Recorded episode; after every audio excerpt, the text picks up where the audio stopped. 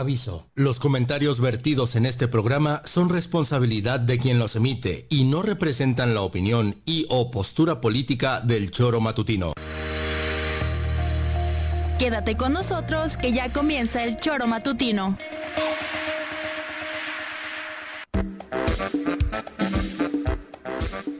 Porque somos quienes alegramos tus mañanas. Interactúa con nosotros y búscanos en nuestras redes sociales como El Choro Matutino. Sintonízanos desde nuestra página web www.elchoromatutino.com y llámanos a cabina al 777-311-6050, de lunes a viernes, de 7 a 9 de la mañana, por Radio Desafío y también por Irradia FM 103.7. Somos la mejor revista informativa del país. Somos... El Choro Matutino. ¿Qué tal?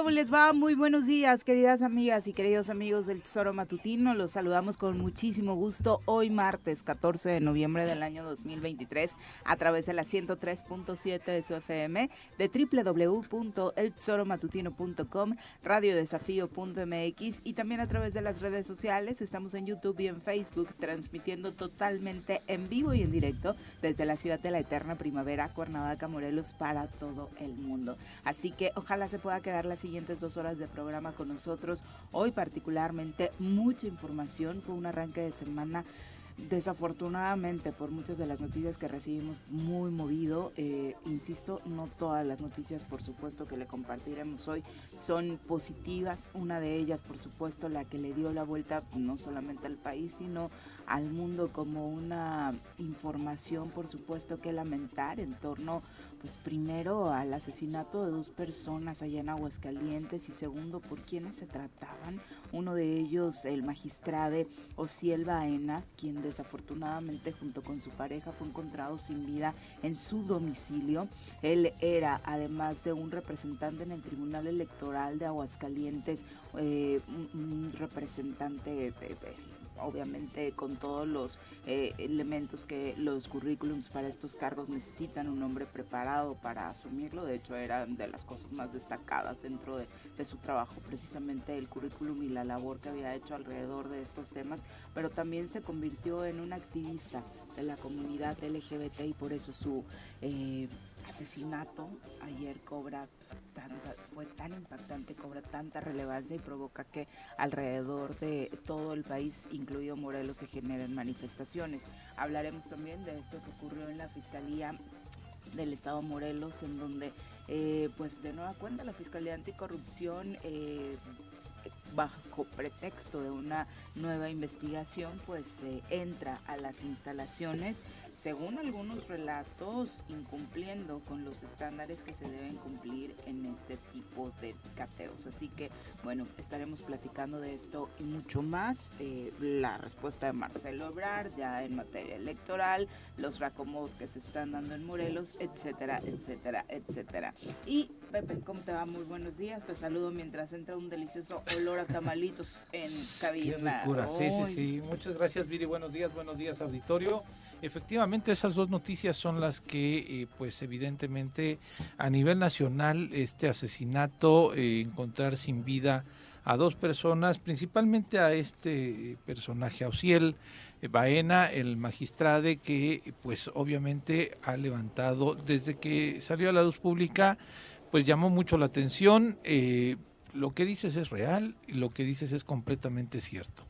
Esta persona incluso estaba entre los finalistas para ser considerado como magistrado en el Tribunal eh, del Poder Judicial de la Federación. O sea, es una persona completamente preparada que ganó estos espacios a partir de su talento, a partir de su eh, capacidad eh, profesional y la nota de ayer y algunas fotografías que desafortunadamente empezaron a circular, pues denota que fue una situación bastante violenta, ¿no? Las consideraciones que la autoridad propia de San Luis Potosí y la federal, incluso ayer, pues este dan, dan más interrogantes que certezas.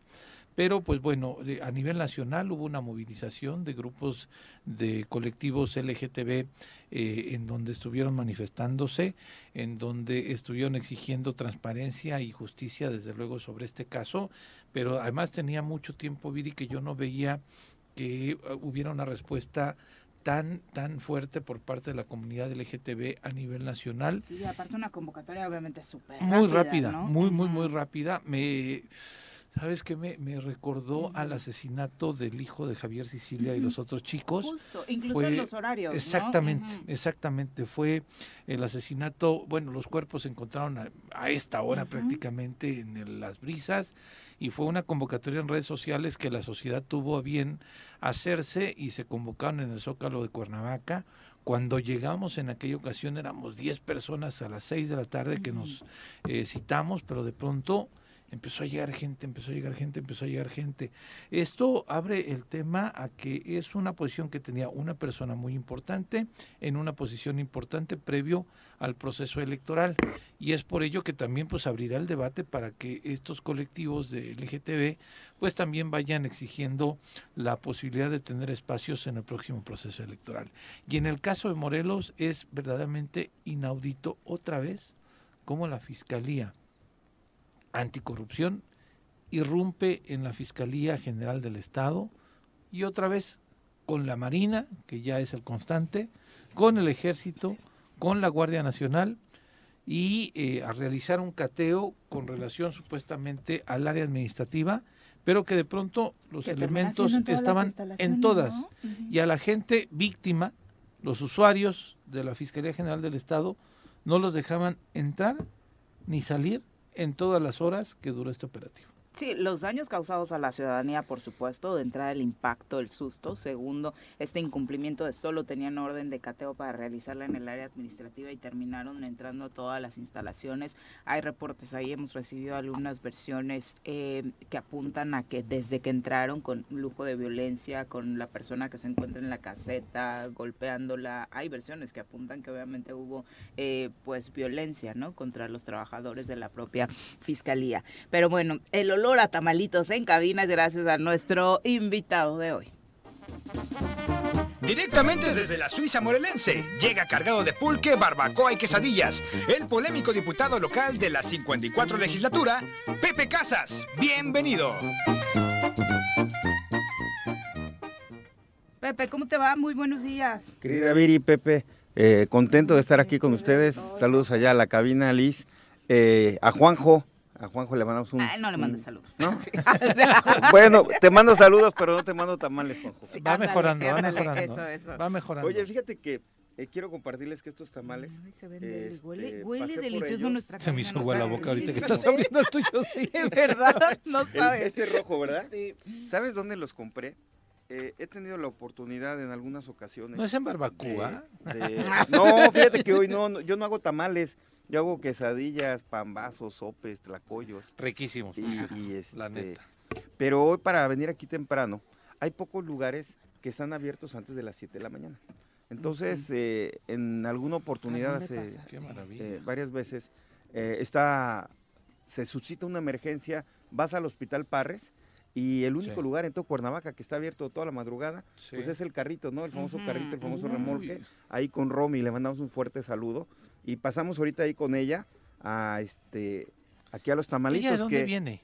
No lo sé, Pepe, pero mira, es un es un eh, Pero sí consume seguido, ¿eh? Porque yo el nombre no me lo sabía y mira que sí. Yo saliendo, de, yo saliendo de la parranda luego pasaba ahí, porque está a todas horas. Sí, sí, sí, es toda la madrugada, atendiendo a los familiares que pues están ahí con, con, este, con personas enfermas, ¿no? Sí. Entonces, hoy pasamos ahí con Romy, tenía rato que no pasaba por ahí, y dije, voy a llevarle ahí a los de mis amigos del Choro, mis amigas, mm. estos ricos tamales. Así de que un saludo a Romy ahí en, en el carrito.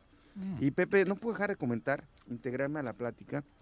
Mira, un crimen de, de, odio, como se le está catalogando, no solamente es contra la víctima, sino también contra toda la comunidad a la que pertenece.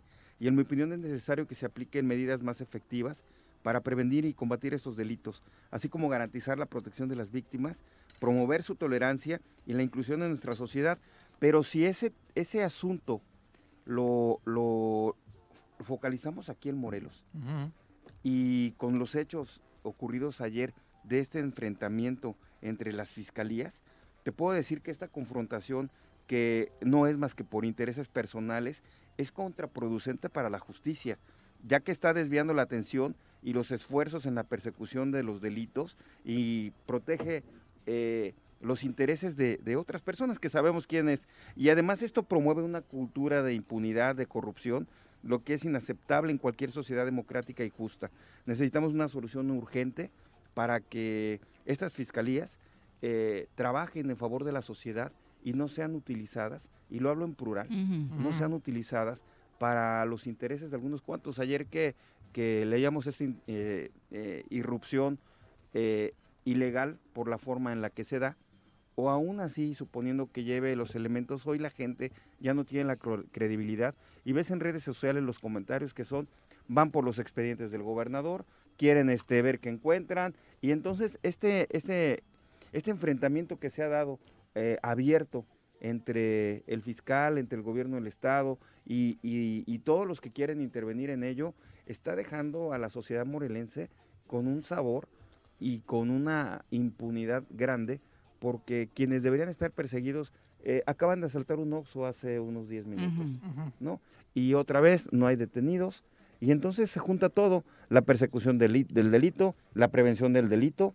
Vemos que Guarneros hasta el día de hoy, no sé, da que me dé la duda, no hemos visto un documento que haya presentado ante el secretariado, ante alguna fiscalía, el tema de Alicia Vázquez Luna, si tuvo o no tuvo los exámenes de control. No, pero ya no tiene razón, ya se lo no, Ya se, se, llevan sus cinco minutos de, una nota en una rueda de prensa. Eh, los medios eh, eh, afines al gobierno del Estado hacen la publicación y todo queda nada más en puro tema mediático y la sociedad cada día más lastimada, incrédula ya, todos nosotros, de eh, las instituciones. Y hablo de todas. Ayer veía... De entrada, no sé si en el tema de la fiscalía hace enfrentamiento. ¿Lo podríamos llamar enfrentamiento? Porque ayer llegaron y se apostaron ahí. Pues, desde es un enfrentamiento mediático, Viri, que están buscando intereses personales. ¿no? y como dice Pepe, la gente que de veras fue asaltada, la gente que fue, eh, que tiene eh, deudos ahí, que está reclamando cuerpos, en la en Fiscalía Anticorrupción, yo metí más de 10 denuncias en contra de servidores públicos por temas de peculado, de de recursos, y, y ninguna avanza. Entonces yo sí tengo la experiencia ante la Fiscalía de, carpetas que inicié como diputado, ante las evidencias que la misma gente me entregaba y que las deposité con toda confianza, creyendo en la institución, hayan estado atoradas. Entonces nosotros podemos ver eh, a ojos eh, abiertos, la misma gente lo ve, porque se puede esconder la mano que agarra la lana, pero no se esconde la mano que la gasta. ¿eh? Entonces, este, no, no vemos realmente que estemos viendo gente procesada, gente sentenciada por delitos que hayan cometido en contra del ejercicio del, poder público o tampoco eh, quienes están cometiendo delitos. Hoy estamos en Morelos eh, a la deriva en instituciones. Ayer veía a Sandra Naya, ya como secretaria de Administración, dando el banderazo para una carrera donde a mí hoy se me hace ofensivo, aunque es una buena causa, creo que el origen yo lo veo más como manipulado para agarrar una nota diciendo que te puedes inscribir a la carrera donando un juguete de más de 200 pesos para juntar juguetes aislados en diciembre. O sea, es una tras otra, tras otra. Este, ya les compartiré el día de hoy en mis redes sociales eh, mi viaje a Acapulco llevando despensas de una manera personal y para ir a, ver con mis propios ojos cómo está la situación y la situación es crítica, Viri. Entonces, eh, siguen eh, con sus ocurrencias, siguen de bote pronto tratando de generar acciones que únicamente les den un like, que les den un tema en redes sociales de, de estar vigentes, pero no hay un objetivo, no hay realmente un proyecto en ninguna de las instituciones públicas que pueda llevar a Morelos a un mejor puerto. Sí, eso es lo desafortunado, pero ¿qué fue lo que realmente sucedió ayer? Justo lo decías, eh, en una hora pico además, ¿no? Sí, en una hora en la que la ciudadanía está ahí presente tratando de resolver problemas que no son cualquier problema, que son problemas que obviamente tienen que ver con delitos de alto impacto, que tienen que ver con situaciones que duelen para los ciudadanos que acuden a la fiscalía, no son, por supuesto, temas eh, pues a los que por gusto se acude a una institución de este tipo y desafortunadamente llegas a tratar de resolverlos, encontrar una respuesta y lo primero que haces es toparte con este esta sorpresa, ¿no? De que están realizando un cateo en todas las instalaciones a pesar de no tener permiso más que para realizarla en un área. Sí, se supone que el cateo tenía que realizarse en el área administrativa porque justamente iban a ver los expedientes de Homero N., quien está ahorita eh, vinculado a proceso, eh, además en la en Atlacholoaya, con esa medida cautelar eh, por esta situación que traen entre las dos fiscalías, ¿no? el, el, nombramiento que argumentan ilegítimo de Isaías Rodríguez como, como fiscal anticorrupción y otros más funcionarios porque también no les han pagado, y eso también es cierto, no les han pagado a un grupo de funcionarios de la Fiscalía Anticorrupción. Eso también es cierto. Eh, sin embargo, cuando eh, nos enteramos del operativo, yo me entero principalmente por unas personas que estaban realizando trámites en la Fiscalía. Y entonces dicen, ya no podemos salir, no podemos, este, eh, bueno, hay gente que no puede entrar, no, pero no podemos salir, pero además estaban asustados porque llegó la Guardia Nacional, llegó la Marina, armados, con una fuerza importante en, en la dependencia y decían, pues nosotros ni la debemos ni la, ¿no?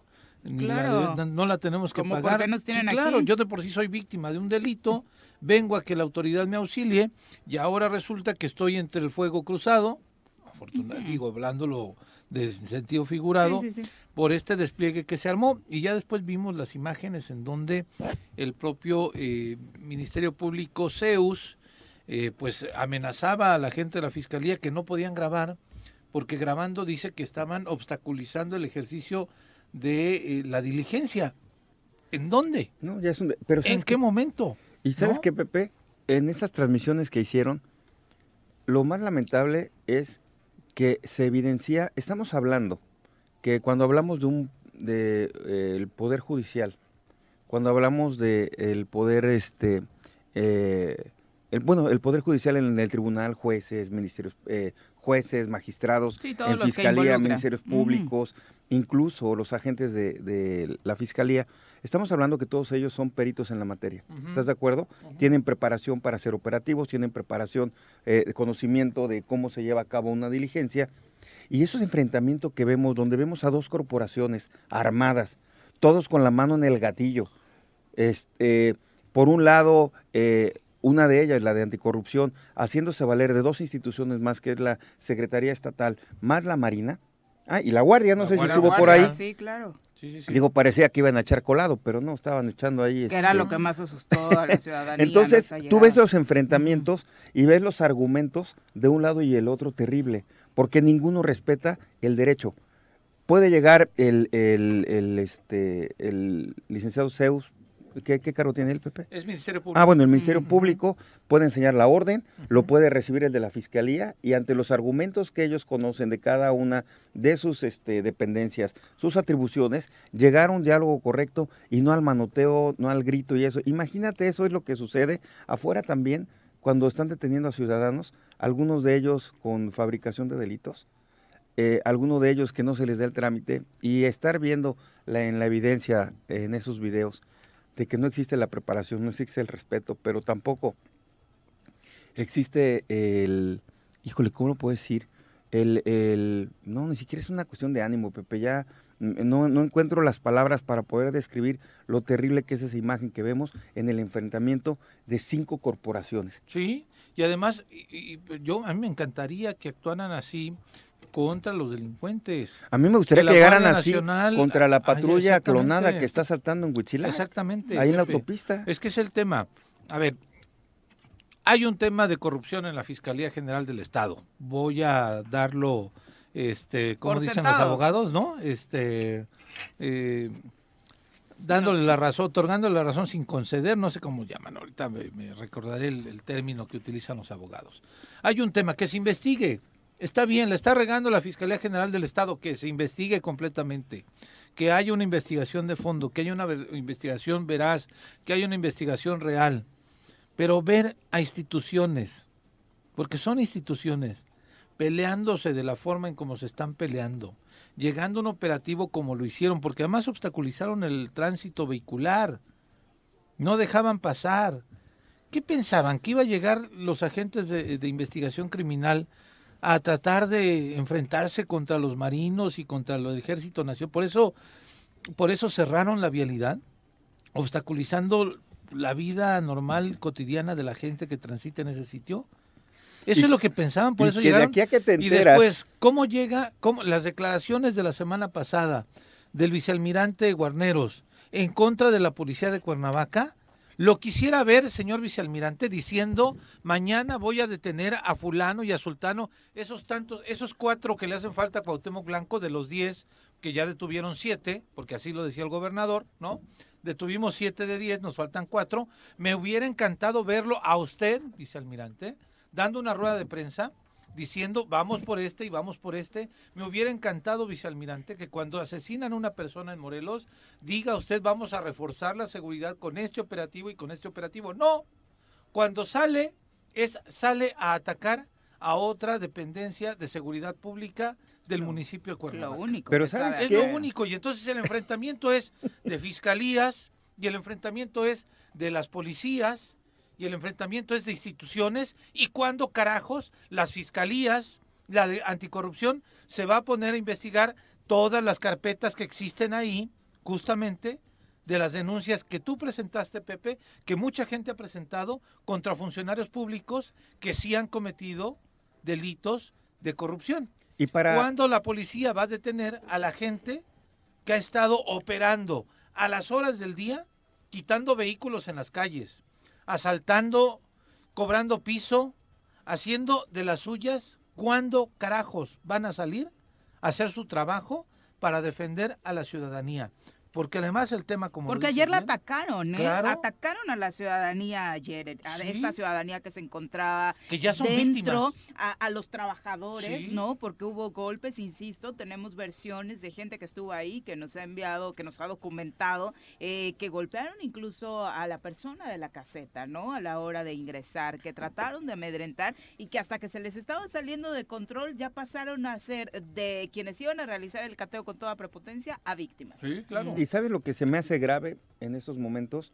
En esta ensalada de estupideces que acabas de, poner en la mesa, viene Samuel Sotelo a aderezarle con la declaración ayer diciendo que las 20 narcomantas que aparecieron son porque la gente de Acapulco que delinquía allá, como no tiene ahorita negocio, se viene para acá y que se va a disparar la violencia y entonces ya se vacunaron. Con las implicaciones que esto tiene. Yo ayer escuché a ciudadanos que me decían de, oye, ¿es cierto que ya se vinieron los de Guerrero a delinquir a Morelos? O sea, fue realmente irresponsable. Eso ofende a toda la familia guerrerense. Y no lo puede decir una autoridad estatal, no lo puede claro. Y, y eso lo sumamos a la otra barbaridad que dijo hace seis meses Guarneros también, donde se, fue, se vacunó también y dijo en temporada electoral van a dispararse los delitos porque se llevan muy pesado. pero lo dijo porque necesito más presupuesto. Era para justificar pedir más lana. Ya tenemos eh, eh, el argumento fáctico, eh, mediático del gobierno del Estado para ya todo lo que va a empezar a ocurrir a partir de ayer.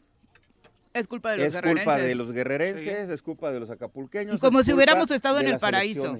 Antes de esto. Ayer vemos a Lucy Mesa, eh, imagínate nada más el escenario, vemos a Lucy Mesa presentando una denuncia, por el tema de, las amenazas. Entonces, de verdad, este querido auditorio, eh, uno no quisiera eh, juntar todas estas noticias, pero queremos que tú tengas un perfil de lo que está sucediendo en el Estado. Y de verdad, de verdad, la única salida es que seas consciente en, el día de la elección para que puedas elegir los perfiles de quién quieres que te gobierne. Porque los resultados de la, de, bueno, la confianza que se le tuvo a Cuauhtémoc Blanco, hoy a los morelenses nos está saliendo muy caro, Pepe. Mm, sí, claro. Y de pronto hay algunos eh, trabajadores de la Fiscalía Anticorrupción que mencionan que sufrieron lo mismo cuando llegó eh, Isaías Rodríguez a tomar el mando de la Fiscalía. Yo lo único que les digo, y es que ya hay toda, toda la razón. o sea, ¿es ojo por ojo? Ajá, sería ojo por ojo. Entonces, lo que sí menciono claramente, hay trabajadores de la Fiscalía Anticorrupción que han despedido desde la Fiscalía General del Estado, que pareciera que es un acto ilegal ese, ¿no? que no les han pagado y que están trabajando, pero lo que hicieron ayer en la Fiscalía General del Estado es que había víctimas. No estoy defendiendo yo ni a los trabajadores, ni a Uriel, ni a nadie. Había víctimas, gente que estaba levantando denuncias, que habían sufrido un delito, gente que estaban tramitando para que le entregaran el cuerpo de su familiar que habían asesinado gente que quería levantar una denuncia por un delito que le habían cometido, gente que se quería ir ya de ahí porque no sabía qué estaba pasando. Y la Marina, y la Comisión Estatal de Seguridad Pública, y la propia Fiscalía Anticorrupción no dejaban salir a la gente que habían sufrido un eh, delito y que eran víctimas. Ese es el tema. Parece que sí llegaron al área administrativa, ¿no? No sabían. Después de recorrer todas las. No sabían dónde estaba el área administrativa. No sabían, no sabían, no sabían, porque nunca habían ido a la Fiscalía General del Estado, entonces no sabían dónde estaban los archivos. Oye, pero entonces al final sí se llevaron expedientes. Mira, voy a usar una frase de Juan Gabriel. Sí, sí concluyó la diligencia. Pero qué necesidad, decía en su canción. ¿A qué voy?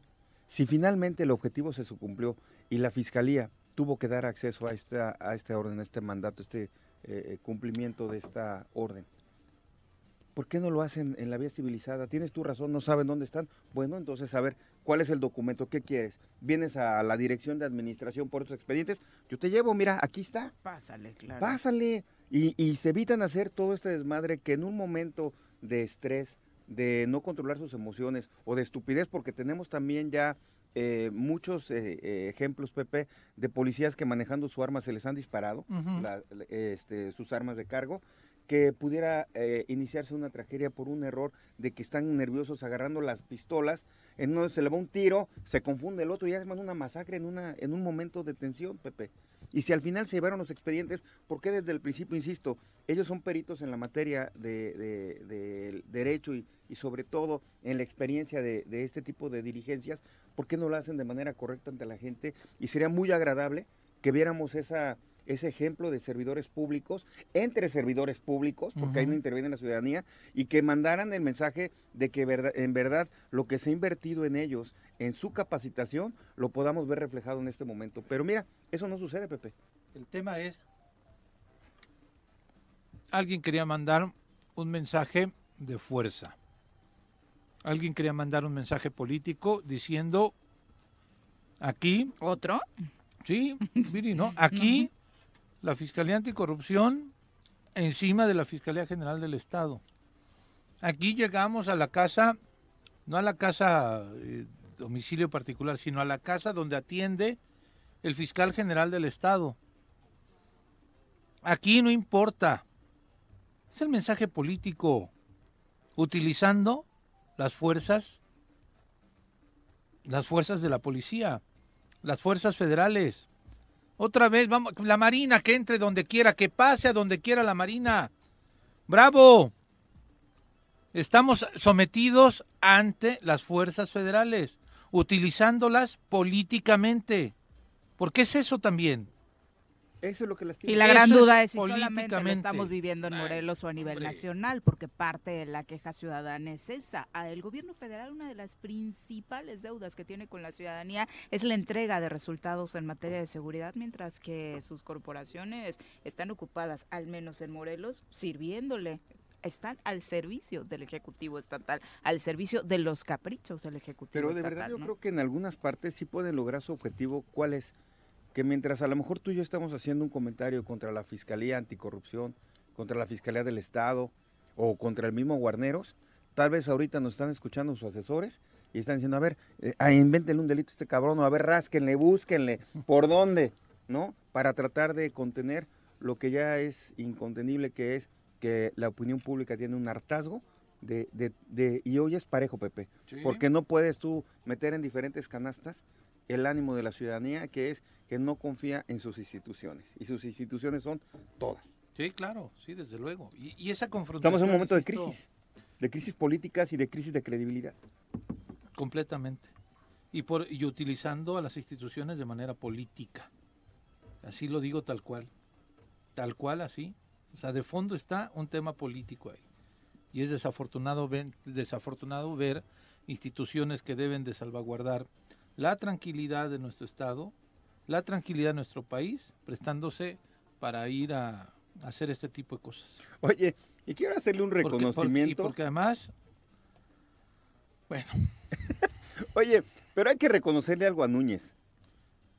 Ya quisiera que servidores de ese nivel y de, segundo rango o, para arriba trabajaran tan arduamente y con tanto este enjundia, Pepe. Lo estamos viendo que está de encargado de despacho de una, una fiscalía y, lo vemos todos los días, todos los días. Ojalá sí trabajaran. Digo, no sé cuál sea el interés que lo mueve. No sé qué le prometieron, o cuál es la zanahoria que le están poniendo. Pero imagínate si todos los servidores públicos de ese nivel fueran tan eficientes como, como el, fiscal en, en, pero Con, pero con todas las carpetas, ¿no? Por eso, o sea, no nada más eso. A Sandra, a Mónica Boggio, a todos los que están en el torno, ahí a Samuel, a Ponchito, a Galindo, no que nada más, eh, ah, es que, híjole, me, me, me trabo de, vean las redes sociales cuáles son los resultados que entregan ante la ciudadanía. Presumen como logros cosas de verdad eh, insignificantes comparadas con el presupuesto, con el presupuesto que maneja cada dependencia. Entonces ya quisiera ver a toda esa bola de funcionarios trabajando a marcha forzada. Digo, Núñez va contra el reloj y alguna propuesta debe tener para echarle tantas ganas, porque no creo que sea por amor al arte, ¿o sí? Sí, sí, efectivamente. Y la pregunta en el aire queda de si el 16 de noviembre va a regresar Juan Salazar, porque dice... Ay, la sospecha es que sí, ¿no? Yo creo que sí, ¿no? Sí, sí. Digo, porque ya el proceso de magistraturas este, no, no va a pasar. Todo mundo, a pesar de las declaraciones que hizo ayer el presidente del Congreso de que están esperando el dictamen de la comisión calificadora. No, ya pasó a mejor vida. Este, me parece que las, me parece que las magistraturas no se van a resolver este año. Y entonces Juan Salazar, que buscaba una magistratura, vio ya el escenario complicado y creo que se va a querer regresar a la titularidad de nueva cuenta de la fiscalía. él argumenta, él argumenta que la renuncia que le, eh, le, obligaron a firmar la renuncia. Y entonces por eso yo creo que el 16 vamos a tener una nueva etapa otra vez de la fiscalía anticorrupción eh, el vicefiscal en funciones de, titular, de, fiscal, regresará a la vicefiscalía y veremos ahí pues qué actitud es la que tiene Juan Salazar, porque antes tenían muy buena comunicación con Uriel Carmona.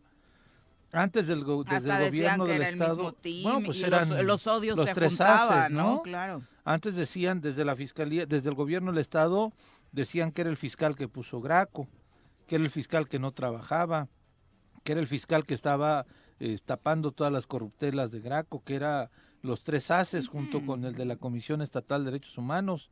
Ahora la Fiscalía Anticorrupción tiene todo el reconocimiento del gobierno del Estado. Ahorita la Fiscalía Anticorrupción tiene todo el apoyo de la Comisión Estatal de Seguridad Pública. Ahora la Fiscalía Anticorrupción, el gobierno del Estado no la toca ni con el pétalo de una rosa. De un día para otro les gustó su trabajo. entonces vamos a ver ahora que regrese Juan Salazar si va a volver a, ser parte de esos tres haces o también le van a recibir con ramos y con un centenar de policías y de marinos para protegerlo. ¿Con qué operativo lo irán a recibir? ¿Y, con qué ánimo hacia el Congreso del Estado, que no le permitió el tránsito a la magistratura? Sí, exactamente. ¿No? Bueno, de alguna u otra forma no fue un tema personal, ¿no? Tampoco fue un asunto que no terminaron por resolver y que quedará desafortunadamente pendiente esta designación de los magistrados. Nos vamos a nuestra primera pausa, son las 7 con 34 de la mañana, regresamos con más. Bueno, bueno, bueno, bueno. ¿quién habla? El Choro Matutino, buenos días. Contáctanos, dinos tus comentarios, opiniones, saludos o el choro que nos quieras echar. Márcanos a cabina 311 6050. Ya tengo a muchos radioescuchas preguntando que qué tal los tamales, que de dónde son, que ya los antojamos. Es culpa de Pepe Casas, ¿eh? Pero Tú siéntete culpable todos los días que vengas, Pepe, no te preocupes. Oye, preguntan de dónde es, ya lo habías dicho, de aquí del Parres, ¿no? Es correcto, ahí de Romy, ahí frente al Parres, hay un remolquito que ya tiene muchos años y de verdad pruébenlo. Los de Raja están, híjole, muy buenos y, los atoles y ahorita ya que empieza esta temporada tiene ponche. Pues le mando un saludo ahí a Romy, que llevamos años ya consumiéndole y que bueno, también resistió esta pandemia, ¿eh? esa tan dura cuando no podía ella vender, como muchos otros este, puestos semifijos, que bueno, hoy estamos en la recuperación y en mensajes como este, eh, eh, a través de esta radiodifusora, pues bueno, tratamos de ayudarles a que se apalanquen un poquito. Pero además no nada más tiene esto, ¿eh? es que conozco bien ahí. Hacen unas tortas de milanesa. ¿En serio? Deliciosas, este, Viri tacos acorazados. Pero ya diste la receta. no, es que alguna vez contaste que pasaste ahí sí, qué hora, ¿no? Sí, sí, sí, no, mira, cuando tenía mi bar, normalmente cerrábamos ya tardecito, ¿no? Y ya íbamos medio con estocada. Entonces, el, lugar común era, normalmente uno va a los tacos, ¿no? Ah, vamos a los tacos, bla, bla, bla, te sabes cuáles taquerías, pero este lugar también era uno de los preferidos. ¿eh? Entonces, están toda la madrugada, están parte de la mañana. Con varias opciones. Sí, en el día se van tantito, ¿no? Pero después regresan y están ahí con atole champurrado, con, no, qué delicia. Ay, mira, se me hace... Te lo juro agua la boca. Laura Báez ya fue. Dice que por tu culpa le mandó saludos a Romy. Y ah, Laurita ya nos mandó foto de que se compró sus tamales. Porque sí, la neta, y están riquísimos, Laura, no si, me Si tienes antojo o de repente te llegó una visita o algo así, ve ahí con Romy. Es un ¿eh? camioncito negro, ¿no? Sí, es un camioncito negro. Te decía, está fuera del... Eh, justo frente a urgencias. Ah, ok. Justo frente a urgencias. perfecto. Ah, sí. sí. sí, sí, justo frente a urgencias. ahí está. Exactamente, mira. No sabes. Tamales, tostadas, Pero tienes que ir súper rápido, ahorita todavía encuentras quesadillas. Ya, creo que se va a las nueve. Así de mm. que. Atole, café, pan, ponche. Tiene mm. ponches también, sí es cierto. No, qué maravilla. Qué deli. sí, la neta. Para todos los antojados, córranle. Son súper, súper deli. Estos señores ya llevan dos, ¿eh? Ya me estoy viendo súper atrasada. Ya todos en producción llevan Además, Romy va a fomentar el ejercicio, porque de aquí a caminar para quemar el, el tamal. sí, la neta. Que nos está escribiendo por acá también en, a través de Facebook. Un abrazo. Eh, y felicidades por eh, obviamente mantener este negocio a flote. Lalo Castillo dice buenos días para todos, saludos desde Cuautla, el sitio en donde hasta ir por las tortillas pone en riesgo tu vida. Ah, por ejemplo, ¿no? Y, están dentro del mando coordinado, para que luego el señor Guarneros no diga, ¿no? Sí, así es, así es, es el mando coordinado, pero Cuautla es una verdadera tragedia lo que está viviendo allá. Chacho Matar, un abrazo, gracias por acompañarnos. Jonathan Garduño también manda saludos a cabina. Arnaldo Pozas, profe, saludos. Felipe Bailón dice, la fiscalía es autónoma. Sí, claro. Eh, no sé en qué sentido era el comentario, pero sí, claro que es autónoma. Sí, claro. Eh, Genaro Sánchez dice, feliz martes, amigos tesoreros, saludos en cabina. Creo que Hablando de materia electoral, el voto diferenciado será eh, pues la categoría principal dentro de los votantes en las próximas elecciones, que en Morelos no sorprendería porque ha sido precisamente una constante, ¿no? El voto diferenciado, el, esta famosa frase de se vota por las personas, no por los partidos, en Morelos se aplica no solo para los municipios, sino también para el contexto eh, pues, estatal, ¿no? Mira, como recordar que en esta elección pasada, Cuernavaca, que es el distrito 1 federal, lo gana José Luis Uriostegui. Hay dos distritos locales, el 1 y el 2, lo gana Acción Nacional. pero la Diputación Federal la gana eh, Morena. Entonces la gente en el estado sí vota de manera diferenciada. Me parece que hay una ponderación también al perfil de la persona y el llamado es ese. Yo creo que hay que elegir más allá incluso de partidos políticos. Lo digo yo que este he sido militante de un partido político, ¿eh? pero este de pronto mi partido no ponía a la gente que tuviera mayor capacidad o mejor perfil. En todos los partidos políticos yo creo que hay gente honesta, en todos los partidos políticos hay gente con dudosa procedencia, en todos los partidos políticos hay gente con capacidad, en todos también hay gente que no tiene capacidad. Entonces, más allá de, de, ver por el bien del Estado, eh, rasgarnos las vestiduras por un partido político, si tenemos la posibilidad del voto, hay que votar por la persona. Yo lo digo así con toda honestidad, ¿no?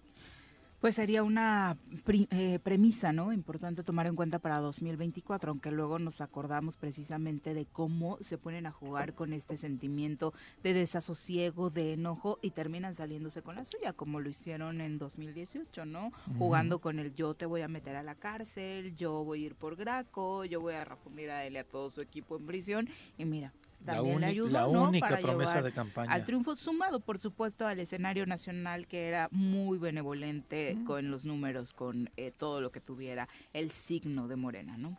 Fíjate que... Que no pase lo que pasó en Amacuzac. ¿Qué pasó? Que no pase lo que pasó en Cuernavaca. Que ganó alguien que Ah, estaba en ya. prisión. Alguien que estaba en la cárcel. Y votaron por Morena, por confiar en Andrés Manuel López Obrador. Y yo digo, qué bueno que confiaron en Andrés, Andrés Manuel López Obrador. Yo voté por Andrés Manuel López Obrador. No me arrepiento de votar por Andrés Manuel López Obrador. Pero no por eso.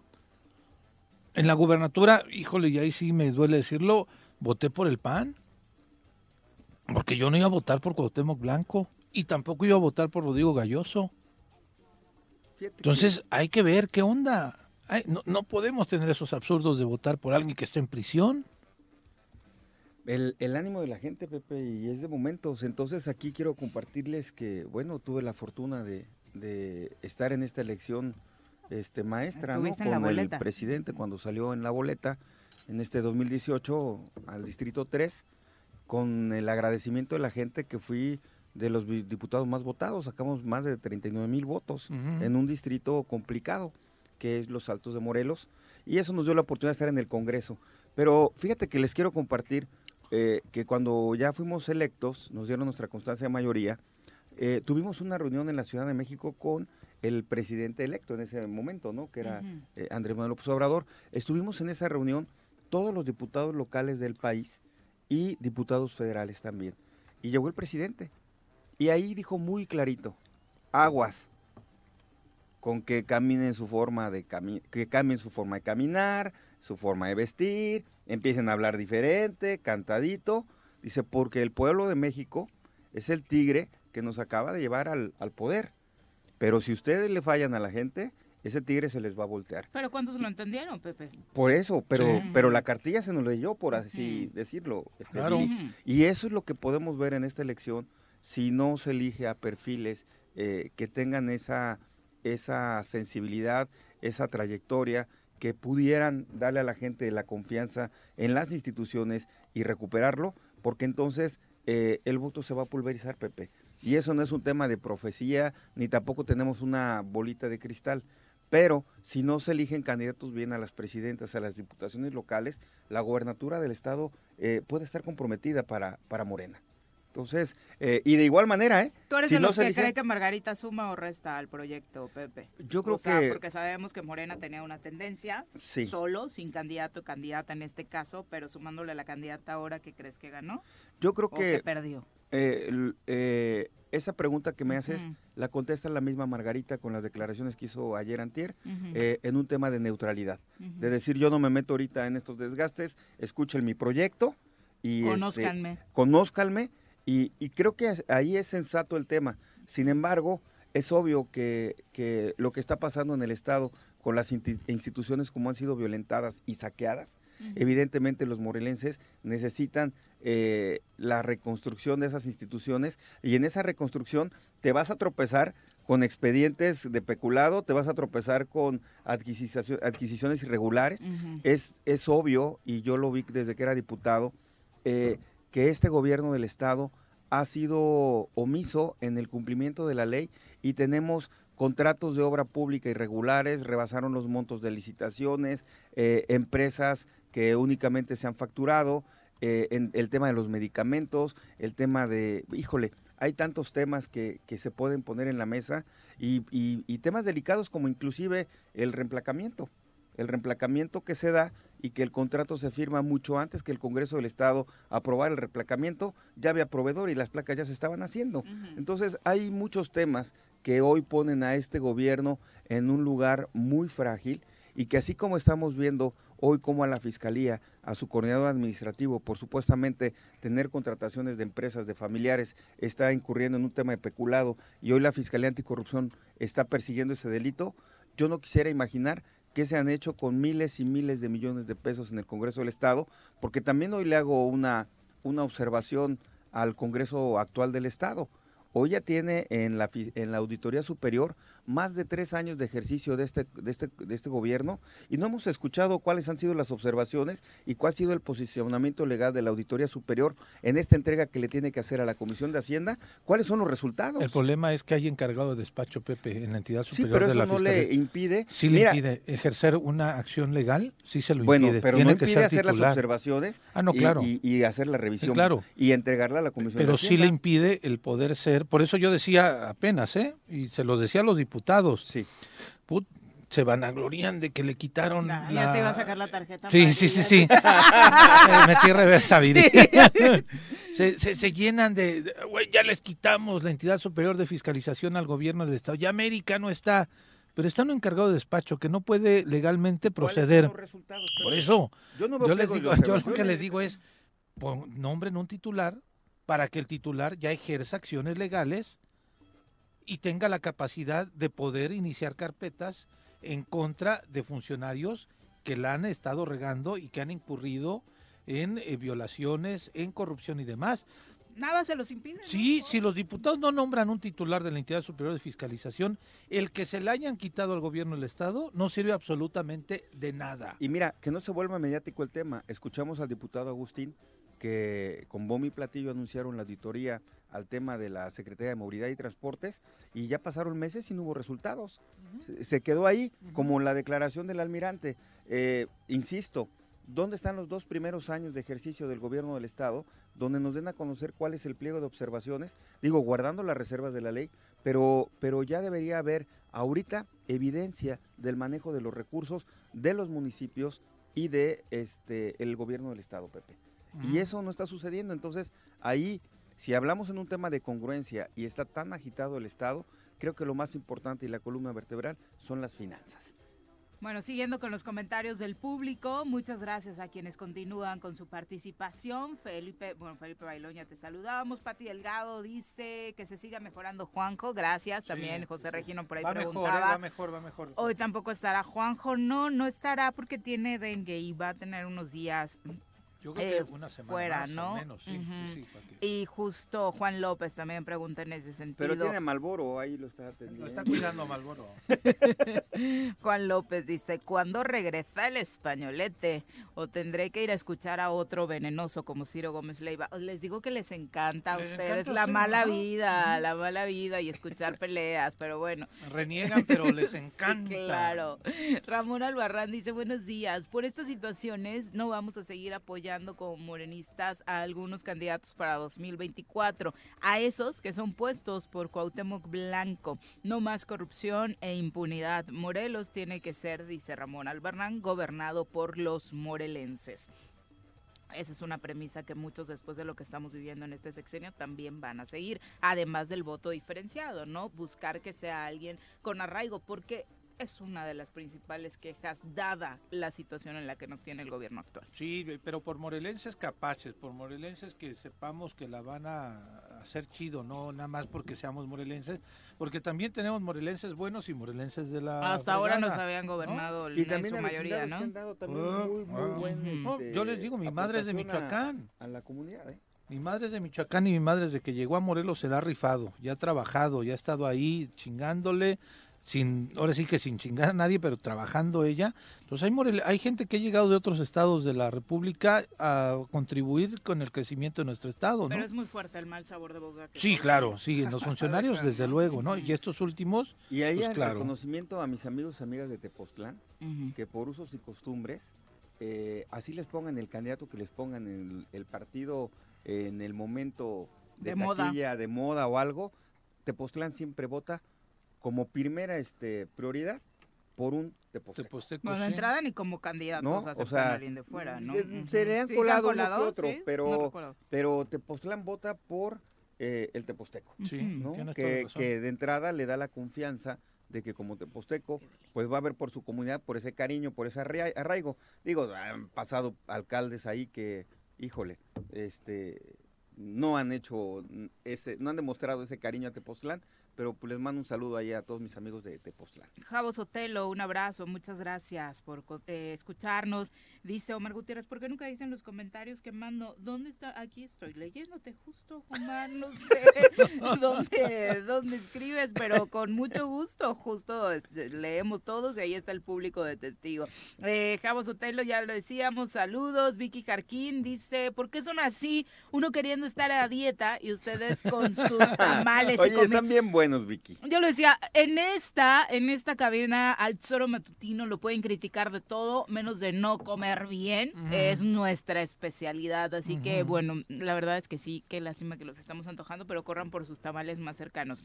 Ahora sí, el, de los que nos, nos, están escuchando, este, venden antes de las 7 de la mañana pónganos aquí en los comentarios. Ándale. Y, y, si Liz no me cambia el día, porque a veces me pone los miércoles, a veces me pone el martes, los colaboradores. Este, y todo ello, este, puedo pasar a, adquirir tu producto y Ay, vamos, hacemos una cata de todo. hacemos cata de, Eso me gusta. gourmet callejera. Qué bonito. Oye, pero, además depende de lo que diga Liz también ahí en qué día me ponga. Oye, Vicky, pero además ya es noviembre. La dieta que venga a partir de enero, ahorita ya, ya vienen las posadas. enero, pero como hasta por el 20, ¿no? Sí, algo así. Y te vas queriendo recuperar. No, tú te vas hasta la Candelaria. Ya empezamos. No. exacto. Y luego viene el 14 de febrero para quien tenga amorcito. Pues no, entonces, bueno, quien quiera dieta. Todo el año vas a tener pretexto. y aunque no tengas amorcito. Y en marzo la primavera. Sí, pero ¿sabes qué? Si llegas al 14 de febrero y no llevas dieta, el 14 de febrero te vas a convertir en un rompecatres, ¿eh? bien. bien, bien, bien. No, no, no, no, no. Bueno, son las 7 con 56, ya no les den ideas al auditorio. Vamos a pausa, regresamos con Bueno, bueno, bueno, bueno. Bueno, ¿quién habla? El Choro Matutino, buenos días. Contáctanos, dinos tus comentarios, opiniones, saludos o el choro que nos quieras echar. Márcanos a cabina 311 6050. Súbale por Juárez, Calvario, atravieso Avenida Morelos. Eh, sí, sí se va recorriendo, por favor. Por favor, pero rapidito que ya va a empezar el choro.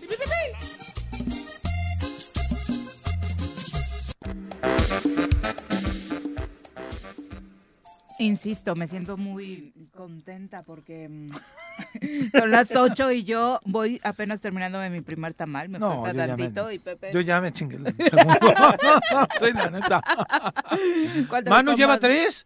Manu tres. Ah, ¿quién? Netito. Dos, neto. Y me dijo que dos. Ah, mira. Es que eh, uno de cada sabor, ¿no? Porque trajiste rojo, dulce y, y rajas. rajas. Sí. Ah, le falta uno. Y verde. ¿no? Mm, sí, Romy, ya viste aquí, ya nos este, mandaste de este delicioso veneno. Un éxito, los tamales. Son las 8 de la mañana en puntito. Vamos a saludar ahora con muchísimo gusto a través de la eh, línea telefónica a Isidro Añorbe, activista eh, morelense, quien nos comparte eh, pues esta situación que se vivió ayer precisamente por las calles de Cuernavaca y en la iglesia del Calvario y luego eh, frente a la ofrenda en Palacio de Gobierno como parte de la manifestación para exigir justicia en torno al asesinato de Ociel Baena y su pareja de El Magistrade.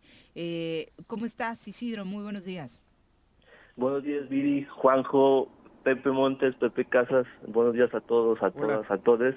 Pues bueno, estamos eh, indignados, estamos enojados y llenos de rabia por lo que le ocurrió el día de ayer al magistrado Jesús Ociel Baena y, y en ese sentido eh, a nivel nacional se realizó una velada nacional por por exigir justicia, ya que eh, pues a unas cuantas horas de haber cometido el acto, el, crimen, eh, la Fiscalía de Aguascalientes sale a decir que la primera línea de investigación es un crimen pasional y eh, eh, la línea es que fueron, fueron lesiones con navajas de afeitar entre eh, el magistrado con eh, la persona que estaba ahí en su casa, eh, cuestión que por supuesto rechazamos categóricamente y eh, no estamos de acuerdo, ya que es importante que la gente sepa y recuerde que el magistrado desde el mes de julio estaba dentro del mecanismo de protección a periodistas y defensores de derechos humanos por todas las amenazas que estaba recibiendo eh, debido a la actividad electoral y de defensoría que él realizaba a favor de las personas LGBT en todo el país.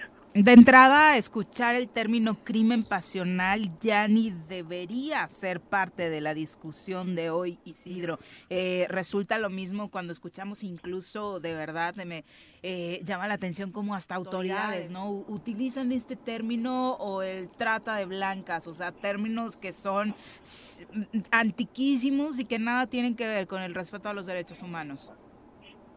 Sí, o sea, de entrada decir que el crimen pasional no existe en ningún código penal de nuestro país, que es un, eh, un, un pues, eh, pues un término que las autoridades eh, de las fiscalías les han dado a los crímenes de odio justo por la falta de eh, bueno, por la falta de tipificación de los crímenes de odio. En el, en el país son pocos estados los que tipifican los crímenes de odio. Eh, no hay protocolos a seguir en caso de estos crímenes y también recordar que, pues, hacer un, un análisis y una reflexión sobre lo que ocurre al magistrado en estos días, que es días después del inicio al, al, al, proceso electoral federal y pues su muerte, su crimen, eh, la verdad es que nos deja una pérdida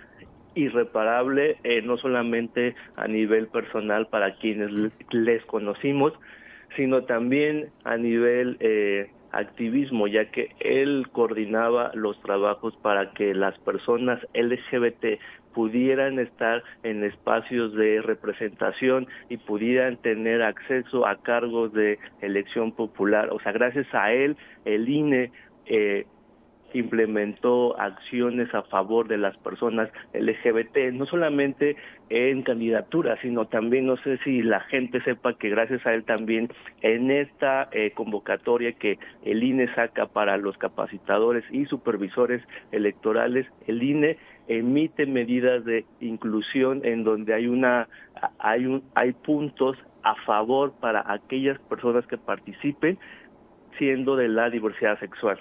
Oye, y además esta situación que comentó la autoridad de Aguascalientes, endeble a todas luces, la premura de entrada indignó a, la comunidad, a la ciudadanía, porque prácticamente, digo, tendrán que continuar las investigaciones, pero con la versión que daban era como ponernos a imaginar que el magistrado y su pareja se pusieron a jugar eh, con las navajas hasta matarse, ¿no?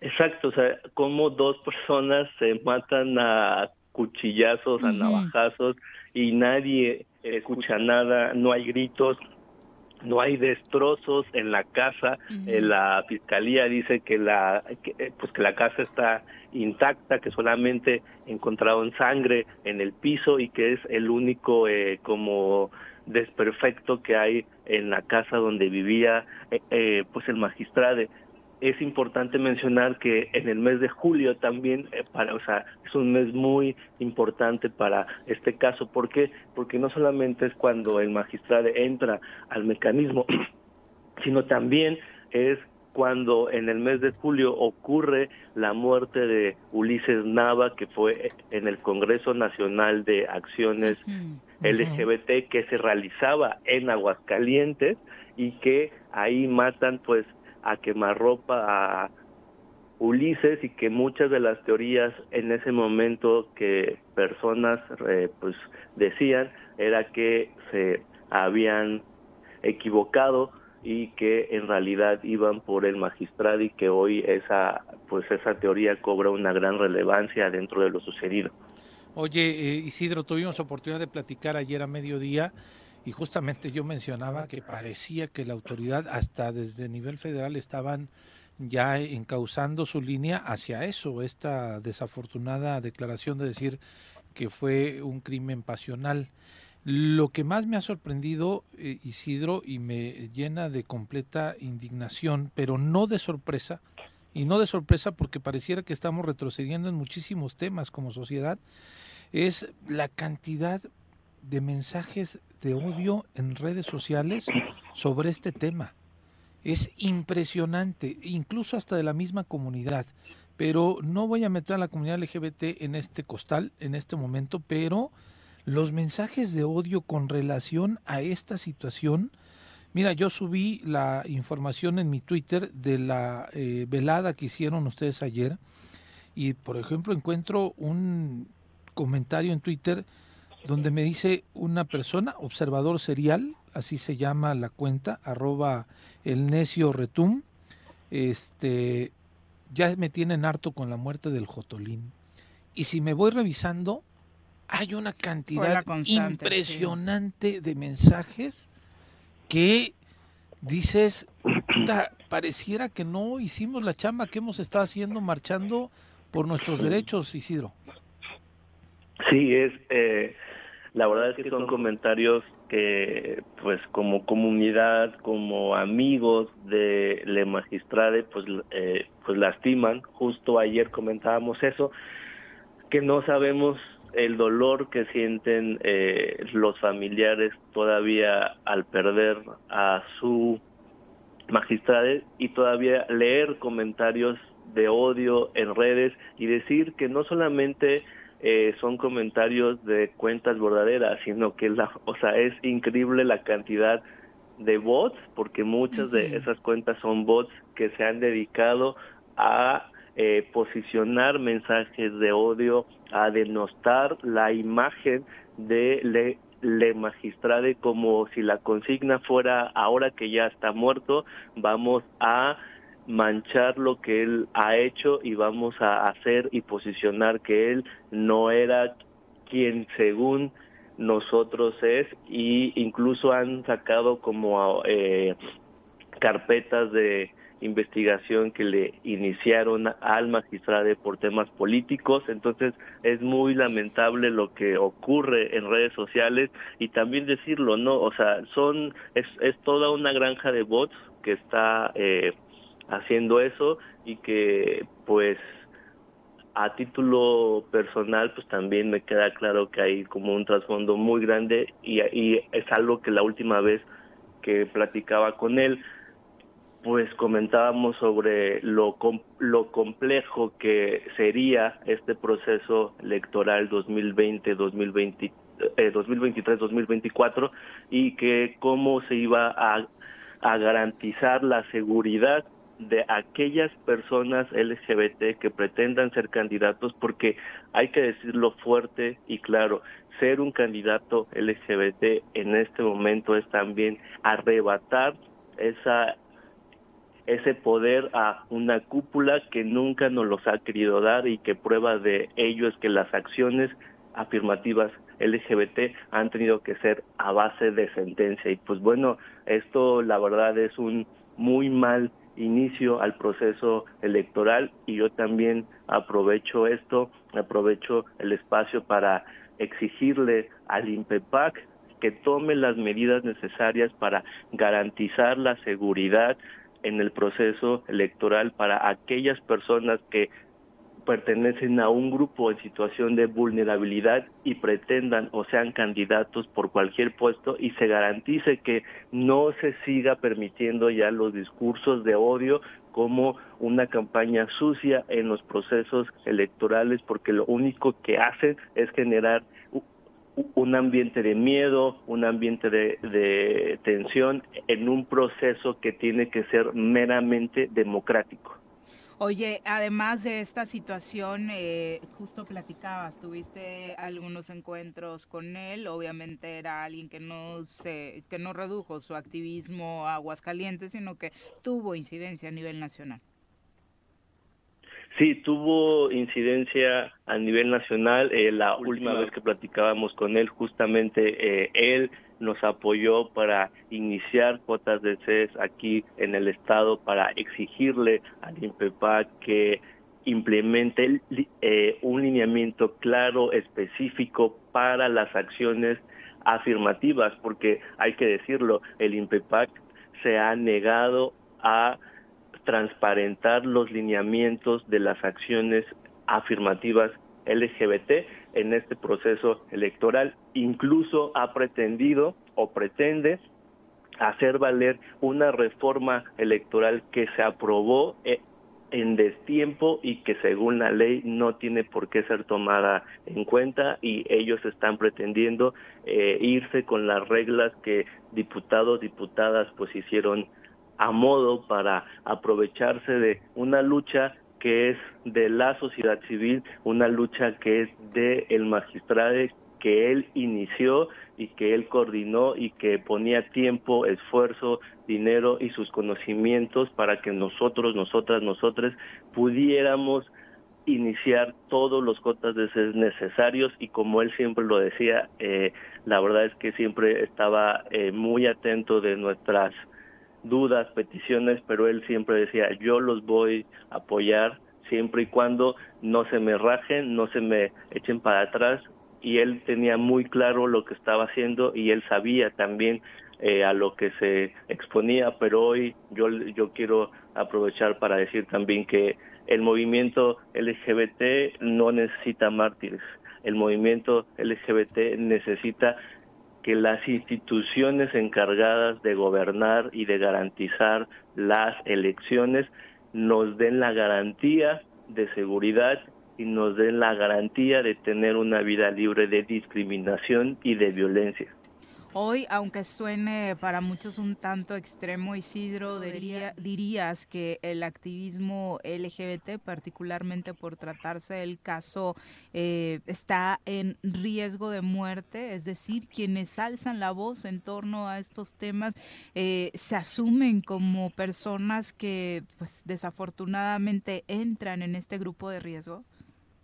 Sí, claro, hoy quienes quienes pretendan eh, acceder a un puesto de elección a través de las acciones afirmativas, es importante que sepan que también conlleva un riesgo, que la integridad física está de por medio y que si eh, el miedo, la indignación y la rabia que todos, todas, todos sentimos es si al magistrado le ocurrió eso con toda la visibilidad política y la visibilidad nacional que tiene, incluso con seguridad, eh, fue asesinado en su propia casa, pues ¿qué nos espera para quienes no contamos con esa visibilidad, para quienes no contamos como los políticos con seguridad, con camionetas blindadas, con escoltas y con otros medios de protección, ¿no? O sea, por supuesto, es un eh, será y es un proceso electoral que pinta para ser muy violento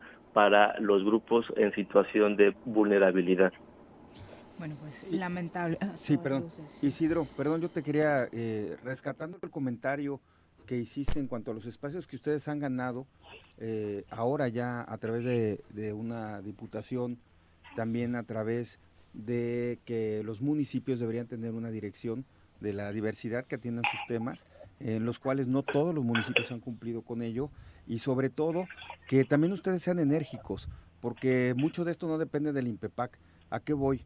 Eh, yo creo que ustedes tienen que estar muy bien organizados como lo han hecho ahora, pero reforzar ante la evidencia de lo que está sucediendo para que no sucedan cosas como la de Roberto Yáñez, que se hizo pasar de la comunidad a pesar de no tener un tema moral ni con su familia, ni con la sociedad, ni con ustedes, pero, pero no, hay, no hay protestas. Entonces, ustedes tienen que estar muy atentos a quienes se registran para en su momento hacer las impugnaciones correspondientes, porque si no llegan a esos espacios por los que ustedes están luchando, gente vividora que nada más va a, usar el cargo para beneficios personales y les arrebata a ustedes una posición que es muy importante para que tengan esa visibilidad de la que estás comentando, hermano. Claro, y hemos sido, eh, y la verdad, sí hay que también ponernos esa palomita que eh, el grupo LGBT ha sido quien ha estado ahí para transparentar las acciones afirmativas desde el proceso electoral pasado. Sin embargo, eh, pues es importante decir que quien se ha negado a dar la información y que la hemos obtenido a base de sentencia, a base de solicitudes de información que nos hemos tenido que ir hasta el Instituto Nacional de Transparencia, pues es el INPEPAC, es el propio INPEPAC quien, quien está pues en contubernio con, con los consejeros, con las consejeras que, que, que contemplan el, el, el, eh, pues el OPLE de aquí, junto con representantes de partidos políticos y que por supuesto es un tema de activismo, de organización, pero también decirlo, en esto está quien quiere estar y, que, y quien también eh, asume ese riesgo y nosotros, nosotras, nosotros no deberíamos poner nuestra integridad de por medio para garantizar nuestros derechos políticos electorales. Esos deberían de ser garantizados por la autoridad electoral local sin necesidad de que sea un riesgo como estamos viendo ahora que lo es. Isidro, tenía mucho tiempo que yo no veía a la comunidad LGTB abrazar a un perfil, digo, en esta desgracia, pero la comunidad salió, salió en todo el país y me parece que la comunidad va desde hoy, yo espero, así lo veo, como un reto de que podamos eh, unirnos para ejercer presión de lo que se representa en esta comunidad. Sí, la verdad es que fue ayer una sensación eh, de, de, cobijo, de arropamiento entre unos, unas y otras. Eh, fueron personas que incluso ni siquiera están en temas de activismo, se sumó gente durante la, durante la caminata, porque hay un dolor y hay una indignación, repito, no es posible que cuando maten a una persona de la diversidad sexual, la primera línea de investigación de todas las fiscalías sea es un crimen pasional, sea lo mataron porque como son personas de la diversidad sexual son muy pasionales, son muy eh, voy a decir una palabra que sus utiliza dentro de la comunidad son muy liosos, son muy liosas y entonces causan problemas porque claro, la comunidad LGBT es la que siempre sale a marchar, es la que siempre grita y pues se matan entre ellos, porque también es un es un estigma que tenemos que nos matamos entre entre la misma comunidad y es mayor la indignación que se atrevan a hacer la misma cosa a una figura como el magistrado. Ustedes imagínense entonces qué puede esperar una persona gay de Azochiapan, una persona gay de Hueyapan, que la matan por su identidad de género y que entonces va a salir la fiscalía como si nada a decir, ah, no, pues lo mataron en un crimen pasional. Y nadie se va a dar cuenta porque no tiene la misma visibilidad el caso del magistrado es la punta del iceberg de lo que ocurre en todo México, de, de, lo que ocurre en todos los estados, de cómo las fiscalías dan carpetazo a los crímenes de odio. Y eso es precisamente lo que explica que la concentración se haya dado de una forma tan fuerte, multitudinaria, anoche a lo largo del país, Isidro. Ah, lo platicábamos al inicio del programa, de pronto nos parecía que la convocatoria era demasiado rápida, que tal vez no tendría el éxito ni la respuesta esperada, y la verdad es que fue una sorpresa importante para muchos para muchos, para muchas, para todos fue una sorpresa, incluso para un servidor eh, llegar y nosotros pensábamos que íbamos a ser 15 personas y fuimos más de 100 personas las que marchamos y, este, llegamos al Zócalo y, y seguían llegando más personas y se sentía el grito de, la, de cada una de las consignas, el dolor, la rabia, el enojo. Eh, yo veía los videos de la manifestación que, que se hizo aquí en Cuernavaca y tú escuchas y la verdad es que pareciera que éramos como 500 personas y no, pero era es el sentimiento y la rabia que en, en ese momento se ponía en cada grito de, de la consigna. Pues muchas gracias por la mm, comunicación, Isidro, y estaremos pendientes, por supuesto, del esclarecimiento de esta situación terrible. Gracias a ustedes. Saludos, Viri, Pepe, a los dos Pepes. Gracias, buenos días. Eh, son las 8.20, vamos a pausa, regresamos con más.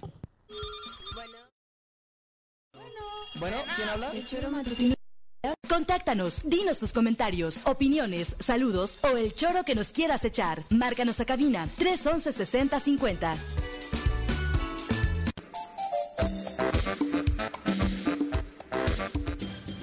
Ocho con veintitrés de la mañana, vamos a nuestra clase de feminismo.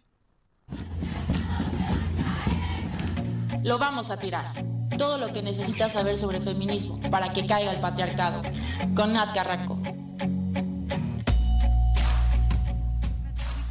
Lechuga, ¿cómo te va? Muy buenos días. Muy bien, muy buenos días, Pepe, Pepe y Viri. Hola. Un saludo. Pepe, Pepe, Pepe, Pepe. Sí, cae, cae, Y un saludo a Juanji, que ya escuché que anda enfermito y pues que se mejore pronto. Va mejor, va mejor. Qué bueno, me da mucho gusto. Y pues fíjense que traigo dos temas que han sido pues de impacto en esta semana. El primero, pues, va a ser definitivamente, eh, pues, el hallazgo sin vida de la magistrada Ociel Baena, que yo creo, bueno, ya Isidro hace unos minutos eh, abordó muchísimos temas con toda la el conocimiento que él tiene en la lucha, etcétera, y no voy a decir más que pues, estoy en, coincido con él, pero quisiera tomar algunas cosas de lo que sucedió ayer con este lamentable suceso con relación a las víctimas, que a lo mejor no está muy vinculado al tema del feminismo, pero yo creo que sí. Y es que además del discurso de odio, además de que pues es importante que las instituciones investiguen con perspectiva de derechos humanos, eh, tomando en consideración pues que estaba en el mecanismo, etcétera, algo que no deja de sorprenderme es que los medios de comunicación y las autoridades sigan filtrando fotografías de los cuerpos como son encontrados eh, en, estos momentos. Y hace poco la, Comisión de Derechos Humanos, que es donde trabajo, y emitimos una recomendación donde justamente estábamos, hablamos, eh, que fue el homicidio de unos chicos en Casa Bacacho, en donde les decíamos, las fotografías de los cuerpos sin vida en el, en el lugar de los hechos no forman parte de un hecho noticioso. O sea, si pones o no pones la foto, no, no estás aportando a la información em, periodística, ¿no? ¿Qué aporta la información periodística? Pues cómo sucedieron los hechos, quiénes están involucrados, cuál es la reacción de las autoridades, cómo están dándole seguimiento, si hay acceso a la justicia, eh, cuáles pueden ser los móviles y eso a partir de que realmente tengan elementos para hacerlo y la autoridad eh, con toda la, el profesionalismo. de esta información cuando ya esté acreditada, no como lo hacen siempre, que apenas acaba de suceder y ya están dando sus teorías, ¿no? Pero que los policías o las autoridades de primer... Eh, Correspondencia. ajá, los, los, los primeros eh, correspondientes, cuando toman estas fotografías o dejan que los medios de comunicación saquen estas fotografías para después venderlas, publicarlas y que se haga todo una difusión de ellas, pues no está respetando los derechos de las víctimas. Tienen sus convenios con los periódicos de nota roja para ver a quién se la van a pasar primero. Por supuesto, o sea, y no solamente es que tengan los convenios, es que permiten que entren al, lugar que debería de estar resguardado para tener todos los elementos de investigación adecuados que permitan llegar a la verdad. Pero si ese lugar entra uno y entra otro y entra otro y ya pisó el lugar, ya pues contamina. Contamina y no permite que haya una, un real acceso a la justicia porque hay medios de comunicación y hay autoridades sin escrúpulos que están permitiendo que se ponga en una circunstancia de eh, eh, pues comprometida para la investigación. Sí, no solo es que te guste o no te guste como feminista que entren. No, no, no, no. Porque legalmente tiene implicaciones. Bueno, la ley de salud, hay como algunas partes de la ley de salud que dice, bueno, probablemente los muertos ya no tienen derecho a su imagen o derecho a su identidad pero todas las autoridades, todas las personas tenemos la obligación de garantizar la dignidad de esas personas que tuvieron vida en algún momento, pero también de los derechos de las víctimas este, indirectas, o sea, de las familias. que cuando ven estas imágenes son muy dolorosas para ellos, porque además generalmente van encabezados con, con frases bastante denigrantes, ¿no?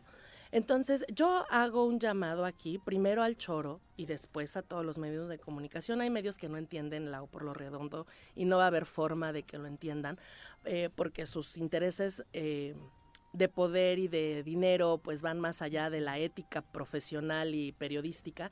Pero yo sí quiero hacer un llamado al, al al choro y a esos medios de comunicación que están comprometidos con la ética profesional y periodística, a que no difundan ese tipo de imágenes, no abona al hecho noticioso y sí perjudica y revictimiza pues tanto a las víctimas directas como a las víctimas indirectas. Y de eso eh, es lo que tomaré porque pues creo que todo el asunto de crímenes de odio, discurso y todo, eh, nuestro compañero Isidro ya hizo una valoración aquí muy importante.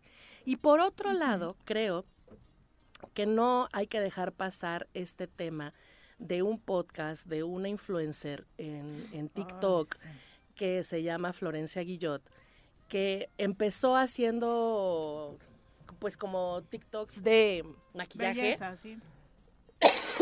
que ahora, pues por supuesto, ya tiene su podcast y entrevista a quién sabe quién. Y hace poquito, hace como la semana pasada, entrevistó a una pareja que creo que es otra influencer, porque de repente sale gente que no conozco, la verdad, tal vez es mi edad, pero que digo, quién sabe quién sea, pero pues es famosa.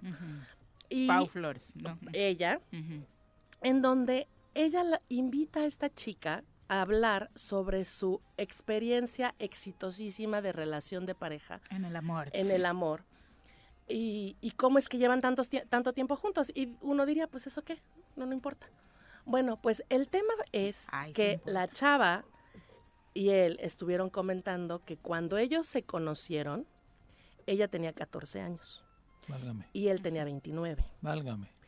Y pues los dos se conocieron en un viaje, que no iban juntos, sino que más bien coincidieron en la playa o coincidieron en el hotel. Y mientras el otro ya estaba casado, ya tenía un hijo, ya trabajaba, empezó a ligarse a una chavita de 14 años. Y la plática es, es que yo iba en la secu y él ya chambeando, súper cool y qué chido que se haya fijado hacer una historia como bonita de Súper romántica. Y se, vio el tema de pedrastía inclusive. Oye, y la clásica de él, ¿no? De, es que me parece una chava súper Súper madura. Bueno, a mí me lo dijeron. tu cara. A mí me lo, dijeron cuando tenía 14 años, un tipo de 20 años. claro. Hasta ahorita estoy entendiendo por qué han salido muchos este memes y, y, algunas este publicaciones, pero no se ve el tema de la historia. Claro. Inclusive cómo se llama el... El, el, el término de esto, de un hombre adulto ligándose, y lo pongo entre comillas porque en realidad es un delito y además es un abuso, eh, se le llama grooming, que en realidad es la pederastía, es, es un delito. Y entonces, la chava del podcast, que tiene alcances de más de 6 millones de personas, estaba súper contenta de decir, mira, qué éxitos, porque además siguen juntos.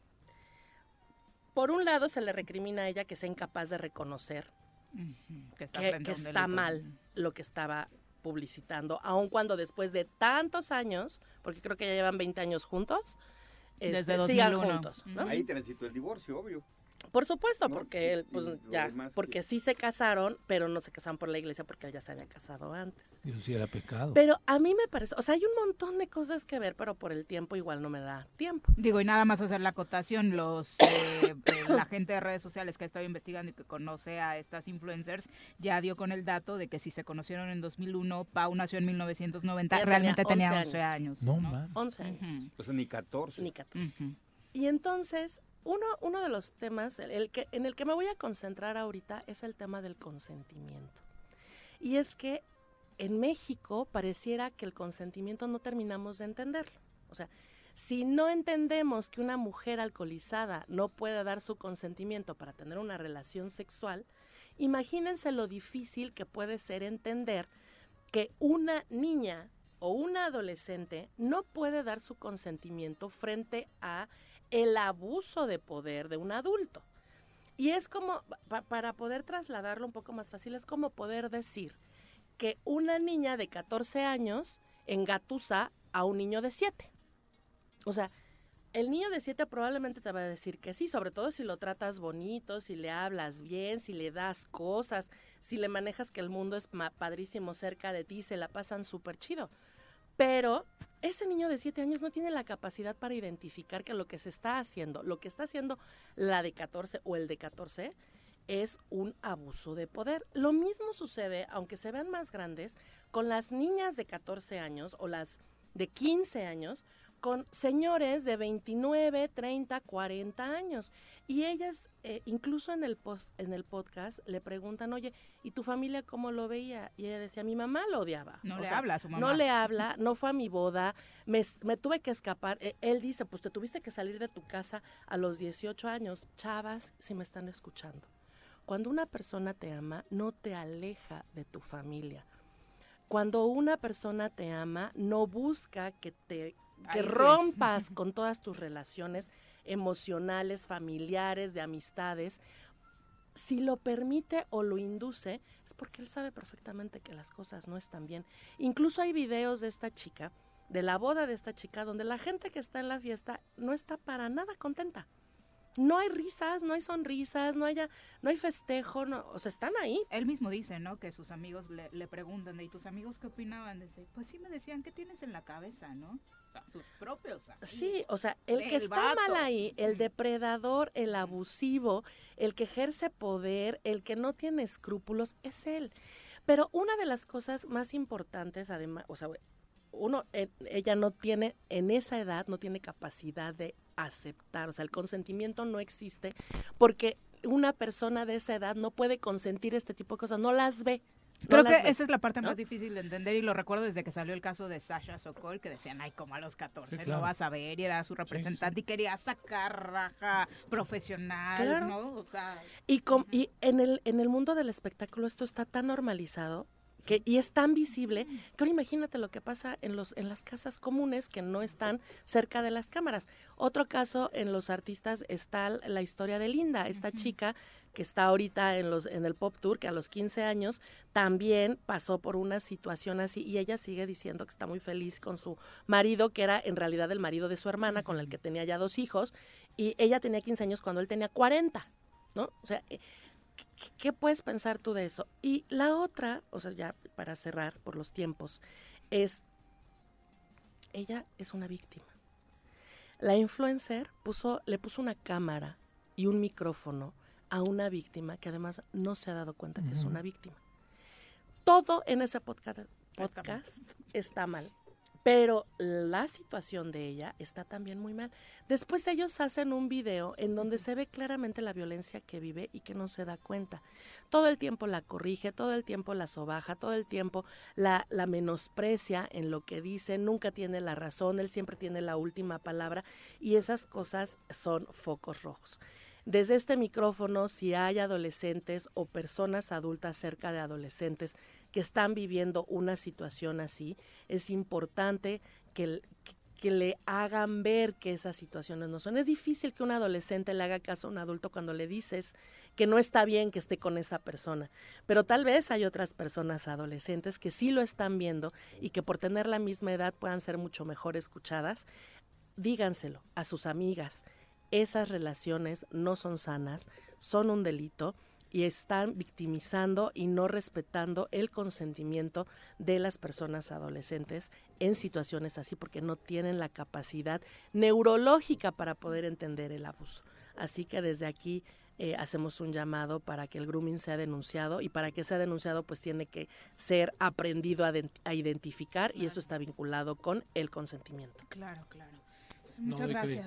terrible, terrible, por supuesto. Y hay muchos casos así. Y como le decíamos con Viri, yo cuando tenía 14 años tengo clarísimo a un tipo que estuvo eh, buscándome, diciéndome pues que era muy madura para mi edad y que si queríamos salir. Y sí salimos, sí salimos. Ya después no. Afortunadamente vimos cosas, pero pero es, es mucho más común de lo que... Ese discurso es clásico. Muy común ¿no? mucho, muy común. Clásico. Pero bueno, muchas gracias. Gracias a ustedes y nos vemos la próxima semana. Son las 8 con 37, nos vamos a pausa, regresamos con más. Bueno, bueno, bueno, bueno, ¿quién habla? El choro matutino, buenos días. Contáctanos, dinos tus comentarios, opiniones, saludos o el choro que nos quieras echar. Márcanos a cabina 311 6050.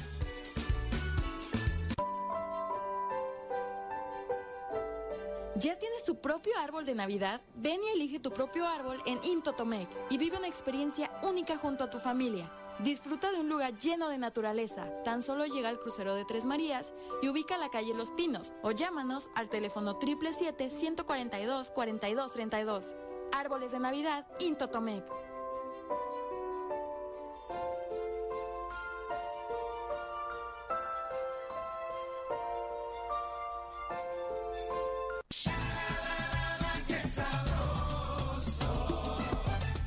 Atención Cuernavaca, prepárate para un festín inigualable. Inigualable. Este 2 y 3 de diciembre no te puedes perder Sabores Morelos. Sabores Morelos. En el corazón del centro histórico de Cuernavaca. Ven con tu familia y amigos y descubre la esencia de la cultura, tradición e historia morelense a través de sus deliciosos sabores. Recuerda, este 2 y 3 de diciembre en el centro histórico de Cuernavaca. Sabores Morelos lo disfrutamos todos.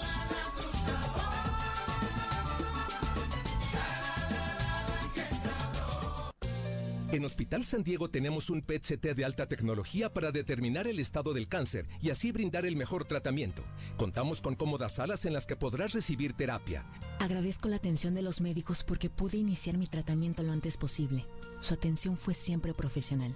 Detectarlo a tiempo salva vidas. Pon tu salud en las manos de los expertos. En Hospital San Diego existimos para ti. Teléfono salvavidas 777-330-2585. Súbale por Juárez, Calvario, atravieso Avenida Morelos. Eh, sí, sí se va recorriendo, por favor. Por favor, pero rapidito que ya va a empezar el choro.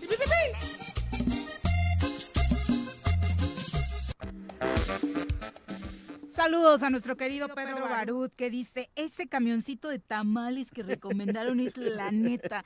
Todo está riquísimo. Yo tengo el horario, es de 8 de la noche a 9 de la mañana. Qué bueno que te lo sabes. Dice, ya hay acorazados, tostadas, atole, champurrado, café, tortas, tamales y ahora ponche. Ay, Pedro, sí. sí Hoy sí se lo sabe porque el ponche lo acaban de poner. Sí, siento que acaba de pasar, Pedrito. Mira, cuando andes por acá, pásate a cabina y nos compartes. Radio Escucha de hace muchos años. Pedro. Un abrazo. Adri Martínez, buen punto. Dice, a ver si Ernestina Godoy también se mete con la Fiscalía de Aguascalientes, ¿no? Ya que le interesa promover la legalidad en todos los temas y asesinatos eh, polémicos. Pero aguas porque dicen que anda espiando políticos. y hasta el PAC de la diputada tiene, ¿no? La propia diputada dijo, bueno, ex diputada local de la Ciudad de México, Alessandra Rojo, dice, si publicó, si quieren mi PAC, lo tiene Ernestina Godoy. Yo creí que por otros temas, pero era por el espionaje que anda por, ahí haciendo, dicen la fiscal, dice el New York Times, la fiscalía ellos lo niegan,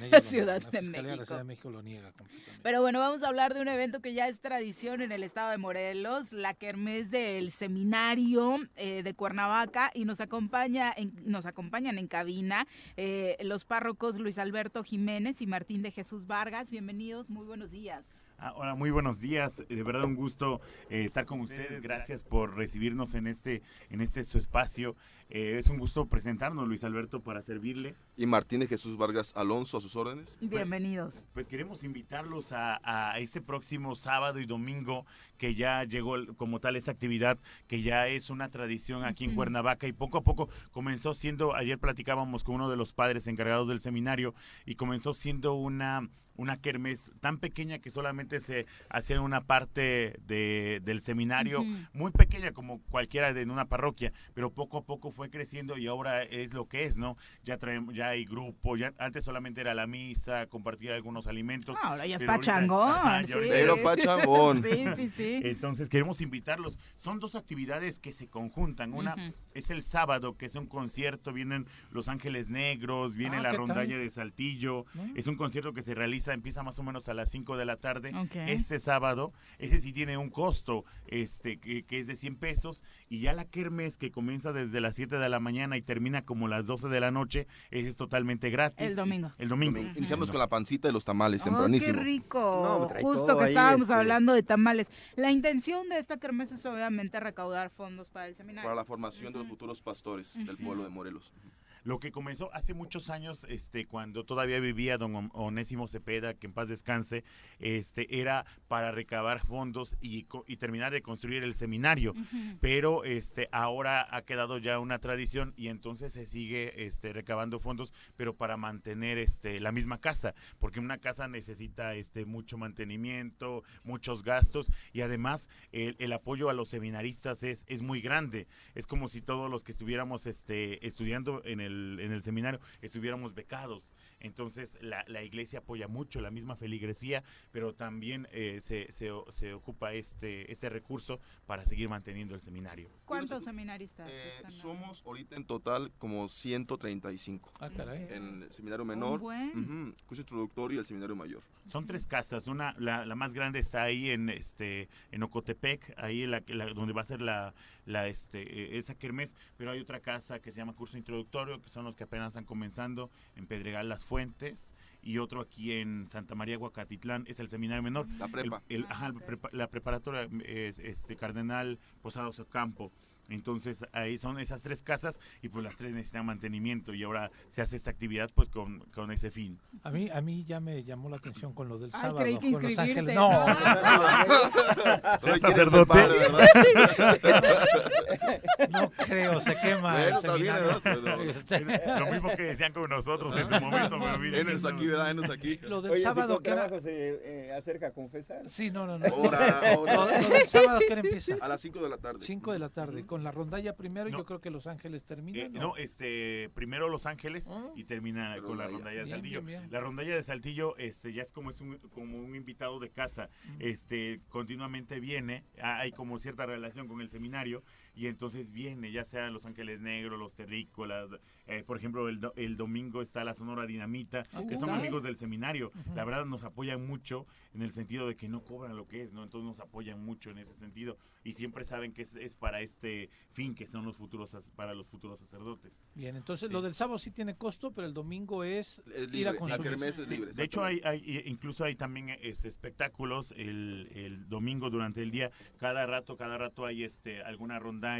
algún espectáculo, payasos, este también algún otro grupo. Por ejemplo, vienen los giles. Morelenses, por cierto. ¿En No. serio van a estar los giles? Pues está todo dar ahí, ¿eh? Sí, todo el día, todo el día es. Y, puede estar sí. comiendo ahí en los puestos Claro, y todo. escuchando. Lo, lo maravilloso de esta kermés es que como participan todas las parroquias de la diócesis, hay todos los sabores de la diócesis. Como Tacos acorazados, tacos acorazados, cecina, pas- tamales, pasita. ajá, aguas frescas, refrescos, etcétera, etcétera. Quesos, mole, etcétera, etcétera. Por Para ejemplo, todos los gustos. Sí, para todos los gustos. Por si de, de, de Huiza, el queso y de Yecapistla. Pues, ajá, ah, representados aparte todos los municipios. Me echas un cochecito escuchando Gwendolyn con la... Mejor la chica de acero. de la flor con los ángeles.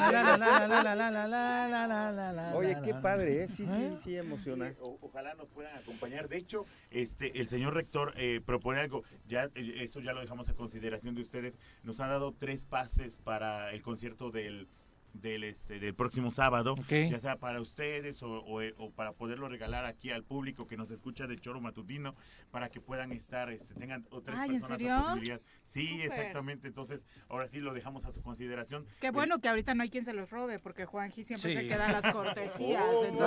Además, es de su rodada Los Ángeles Negros, ¿no? Ah, sí, claro. Sí, sí, están los suyos. Yo soy súper Nosotros de, Giles Sí, y algo también que, que cabe mencionar de esta actividad es que es un evento totalmente familiar a comparación de este de, algunos otros que este, de manera pública eh, pues siempre hay este abuso del alcohol y, y eso termina siendo un desorden ni rompope vamos a tener no no, ah. de las madres de la Isa con doble ración.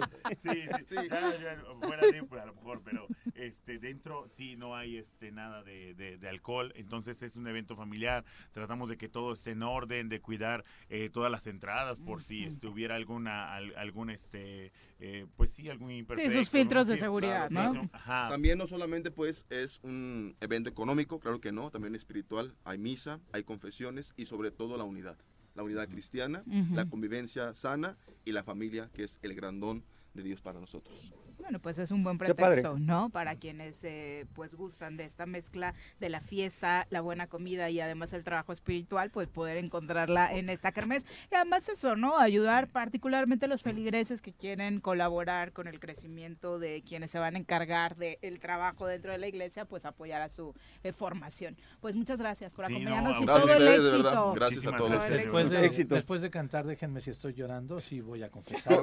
vámonos, vámonos, ya dijo, ¿eh? Con razón no veía que te guardabas. Nada más veía que te rías por dentro, pero no sabía. Murió la flor. Sí, murió la flor. Aprovechando, ¿no? Pregunta de muy despedida, ¿no? Sí, claro. Viejitas, pero bonitas. No, ya, mira aquí el. Iba a dar el nombre de la estación donde estábamos antes, pero mejor no. Muchas gracias. No, por muchas gracias y que Dios les bendiga. Gracias. Muy buenos días y todo el éxito en este evento. Ojalá los puedan acompañar. Seguimos con eh, los comentarios del público. Eh, Mónica Romero, un abrazo. Eh, Isra Manzano dice. Ahora resulta que son bots los que opinan, eh, que son cuentas falsas. Ahora resulta que son mensajes de odio. Nadie los odia. A la comunidad, eh, bueno, está enojado Isra Manzano. Dice, la comunidad LGBT se victimiza sola. Lo único que pasa es que la mayor parte de la sociedad no acepta su ideología y no estamos obligados en aceptar esa ideología. Es que nadie los está obligando, Pero ¿cuál, es, ¿cuál ideología es? O sea, una persona que tiene la capacidad de amar a una persona de su propio sexo no es ninguna ideología, ¿eh? O no sé a qué se refiere con ideología. Así lo digo con toda honestidad. Mónica Romero dice, ¿podrían ayudarnos a convertir la invitación el 25 y 26 de noviembre en Jutepec? Eh, se va a dar el encuentro de comparsas eh, a las 7 de la noche y el domingo un encuentro de trovadores a las 11. Ahí está, con gusto, Mónica. Eh, Abelardo Maya dice, seguimos y seguiremos pagando las consecuencias de la corrupción en el Poder Judicial. Lamentablemente en todo el país se están dando estas atrocidades. Saludos a todos desde Huitzilac. Mira. Un abrazo. Saludos a mis paisanos y paisanas allá de Huitzilac. Oye, y un paréntesis muy rápido. Ahorita con todo este tema de las redes sociales, eh, el tema de las edades, como no entendemos algunos términos, todo ese rollo. Este, eh, hay una película que se llama Señor Influencer. De verdad la recomiendo. Es una película bien hecha, es mexicana, pero te trata muy bien todos estos temas y la trama da unos giros de verdad inesperados que te toca todos estos temas y te permite visualizar qué está sucediendo y el impacto que están teniendo en las redes a todo tipo de edades bueno, ahí está. Miguel Mendoza ya regresa que te van a quitar tu sección de recomendaciones cinéfilas.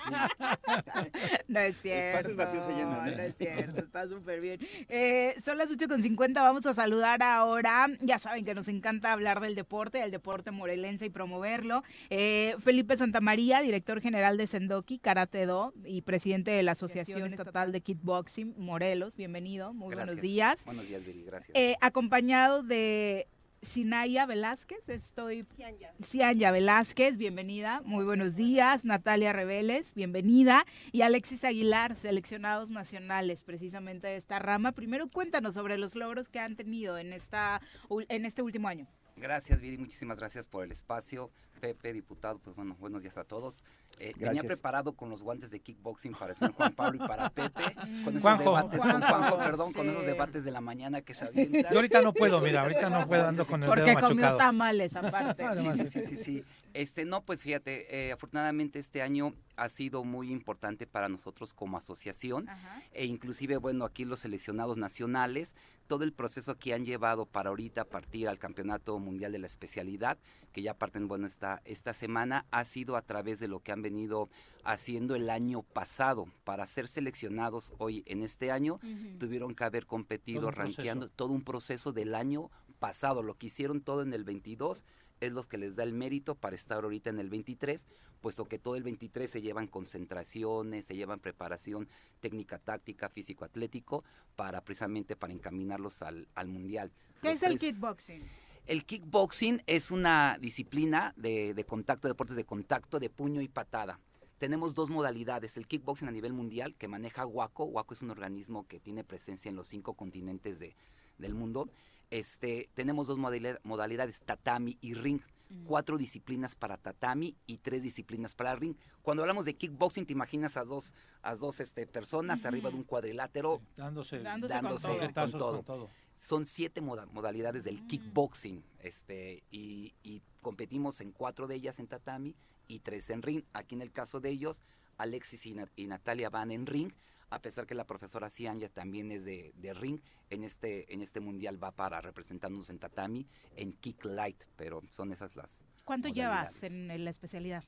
Eh, compitiendo llevo aproximadamente siete años dentro de la, de la federación y varios de esos años como seleccionada y he participado en dos panamericanos y en un mundial. Este sería mi segundo mundial. Oye, nada fácil ser seleccionada nacional. No, la verdad es que es un trabajo, como lo, como lo menciona el sensei, eh, para poder conseguir un pase hay que trabajar desde años antes, uno o dos años, para trabajar para un pase un mundial o incluso para un panamericano. ¿A qué edad es la ideal eh, en integrarse en este tipo de disciplinas? Pues lo más pronto posible, desde que están chiquititos. Algunos empiezan desde los tres años con el karate, taekwondo, varias disciplinas que ah, conforme van avanzando se pueden eh, desarrollar dentro del kickboxing o aplicar al kickboxing. ¿A ti qué es lo que más te gusta de tu disciplina? A mí lo que me gusta es el desafío, el reto, el poder afrontar a alguien de mayor nivel para hacerme crecer a mí. Oye, y a nivel estatal, ¿cuál es eh, la selección, el estado que más destaca o que más nos compite y en qué lugar se encuentra Morelos? Fíjate que ah, em, del 19 al 22 de octubre tuvimos el campeonato nacional. Eh, tenemos, la asociación cuenta con 10 escuelas afiliadas en el municipio de Cuautla, que Alexis nos representa de Cuautla, Cuernavaca, Yautepec, eh, aquí más tenemos Yautepec, Tetla del Volcán, este, son, son cinco municipios. Y la verdad aquí, aquí en Morelos, em, desde los infantiles, cadetes, juniors y adultos, son muy aguerridos para el deporte de contacto. Tenemos muy buenos exponentes pero el sumarse a una federación, a un deporte organizado, regulado, es lo que ahí nos cuesta, ¿no? Puesto que hay una cadena de responsabilidades, de, compromisos. A veces queremos los beneficios y no cumplir con estas responsabilidades. Entonces, como escuelas, al pertenecer a una asociación que está respaldada por la federación, mismas que nos reconoce CONADE, de hecho, este jueves van a estar con la, con la señorita o señora Ana Guevara en el abanderamiento. Entonces, estamos legalmente protocolizados, o sea, estos a nivel nacional eh, saben de estos cuatro atletas, bueno, ahorita tres de ellos que se van al campeonato mundial. Entonces, sí, sí es todo un proceso muy, muy, muy delicado que, repito, lleva mucho compromiso, mucha, mucha responsabilidad. En el, en el pasado campeonato mundial quedamos en el onceavo lugar de 19, de 21 estados de la República. 19 asociaciones participaron. Morelos llegó con una delegación de 60 de 60 atletas, eh, desde niños, jóvenes y adultos. Este año, primeramente Dios, el compromiso con las escuelas afiliadas es que lleguemos al nacional con 100 atletas como mínimo. ¿Tantos, ¿Tantos practican este deporte? Así es, sí. El kickboxing es, como lo comentaba la profesora, es cualquier estilo de arte. El, el kickboxing es un deporte de contacto. Un arte marcial es karate, taekwondo, limalama, wushu, otros estilos. Todos esos estilos que también pertenecen a sus federaciones el kickboxing los puede reunir. No estamos peleados con ninguna otra federación. Yo puedo estar en la Federación de Karate de Lima Lama, pero participar en la asociación o en la especialidad de kickboxing. Alexis, ¿tú a qué edad iniciaste? Yo inicié a los tres años. Te acercas un poquito. Sí, inicié con, el karate a los tres años Y pues ahí... Este, Típico que te meten tus papás, ¿no? A la escuelita. Pues mi papá era mi maestro. Ah, es herencia familiar entonces. Así es. Y pues de ahí este, también eh, empecé con las artes marciales mixtas y pues actualmente en el kickboxing. ¿Por qué te quedas en el kickboxing? Eh, porque creo que es el, el, arte o el deporte de contacto en el que más me, me siento pues como, como pez en el agua. Oye, ¿y esta próxima competencia qué te significa? No, pues es, es este, un orgullo, es, eh, un, es muy gratificante el saber que quedamos seleccionados. Eh, y que vamos a representar a, Morelos y a México en, el Mundial. Claro, Natalia, cuéntanos tu historia. ¿Tú a qué edad iniciaste y por qué? ¿También te llevaron tus papás? no, al contrario, mis papás nunca quisieron. Ah. no, yo empecé como a los 24. Ajá. Ajá. Y justo eh, aquí con el sensei Felipe en Sendoki y entré porque dije, bueno, pues vamos a ver qué, qué, qué pasa, ¿no? Y ya luego, luego a los dos, tres meses me quiso aventar. te aventó al ruedo, a la competencia. Sí. ¿Y, te fue bien? No, ese día, la verdad ese día me fue muy mal. Y sí dije, no, ya no, ya no voy a... Hasta el sensei pensaba que ya no iba a regresar, ¿no? Pero el lunes dije, no, pues vamos a entrenar. Y ya, y de ahí seguí, seguí, seguí, seguí. Y pues es un proceso eh, con altos y bajos, pero ahorita la verdad me ha sido muy gratificante como ver todo mi, mi, mi mejoría. Eh, principalmente lo buscaste a los 24 años porque por gusto, ah, muchas mujeres incluso nos metemos a estas primeras clases por necesidad, de, para está la violencia, saber un poco de defensa personal y demás. Bueno, eh, de chiquita hice karate como un año, algo así, y como que siempre tuve esa inquietud de, de volver al deporte de contacto y ah, pues a mis papás la verdad nunca les ha gustado mucho eso. Eh, pero ahora, pues cuando yo dije ya yo gano mi dinero, yo hago mis cosas, pues ya me metí. ya no opinen. Claro. Rompe las ¿Es un deporte caro? Dice la marca. Sí, la verdad sí, es mucha, mucha, mucha inversión, sobre todo cuando ya estás en selección nacional, que tienes que, no solamente la inversión de ir a un Panamericano o un Mundial que es fuerte, sino la inversión de equipo. El, el, equipo de competencia, las mismas competencias, las, los hoteles donde tienes que quedar, porque hay que competir en Morelos, en Ciudad de México, en otras partes. Todo, todo, todo, las concentraciones también tienen Pero, profe, ¿hay un gran apoyo del Estado? Fíjate que mm, este, yo agradezco a nuestro Instituto del Deporte, este, la asociación y en nombre propio yo no llego a, pedir dinero, o sea, vengo a pedir trabajo, apoyos de que nos den los medios, préstame instalaciones, préstame el ring, el tatami, este, notas, ¿sí? para promover al, al, a nuestros atletas.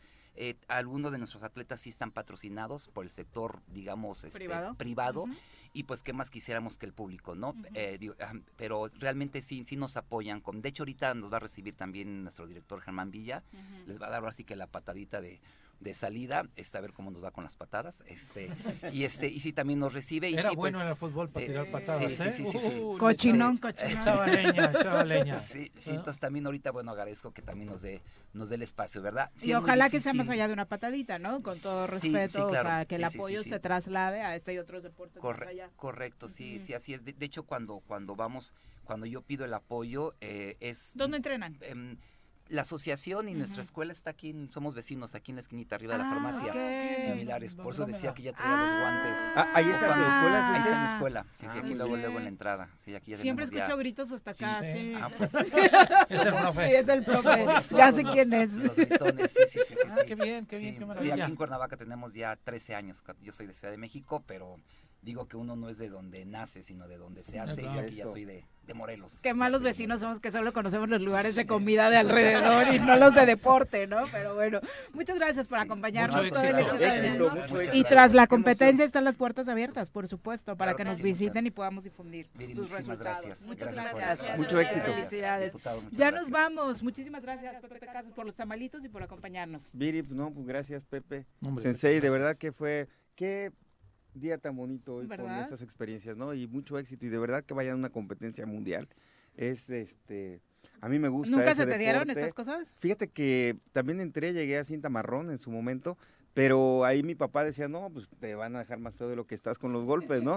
Entonces, este, lo evita uno. Y eso es lo padre de ustedes, que sigan sus sueños, que sigan lo que les gusta. Me encanta lo que acabas de decir, ya gano Milana, a mí me gusta el deporte, el invierto, y son las historias de éxito que hoy espero que quien nos escucha eh, les sirvan. Sí, que sean inspiradoras, ¿no? que eso es principalmente este tipo de entrevistas lo que logran, Pepe. Muy buenos días. Gracias, Viri, vámonos. Ya nos vamos, que tengan excelente martes. Los esperamos mañana en punto de las 7. Esta informativa más importante del centro del país. El Choro Matutino. Por lo pronto, el Choro Matutino. A bailar.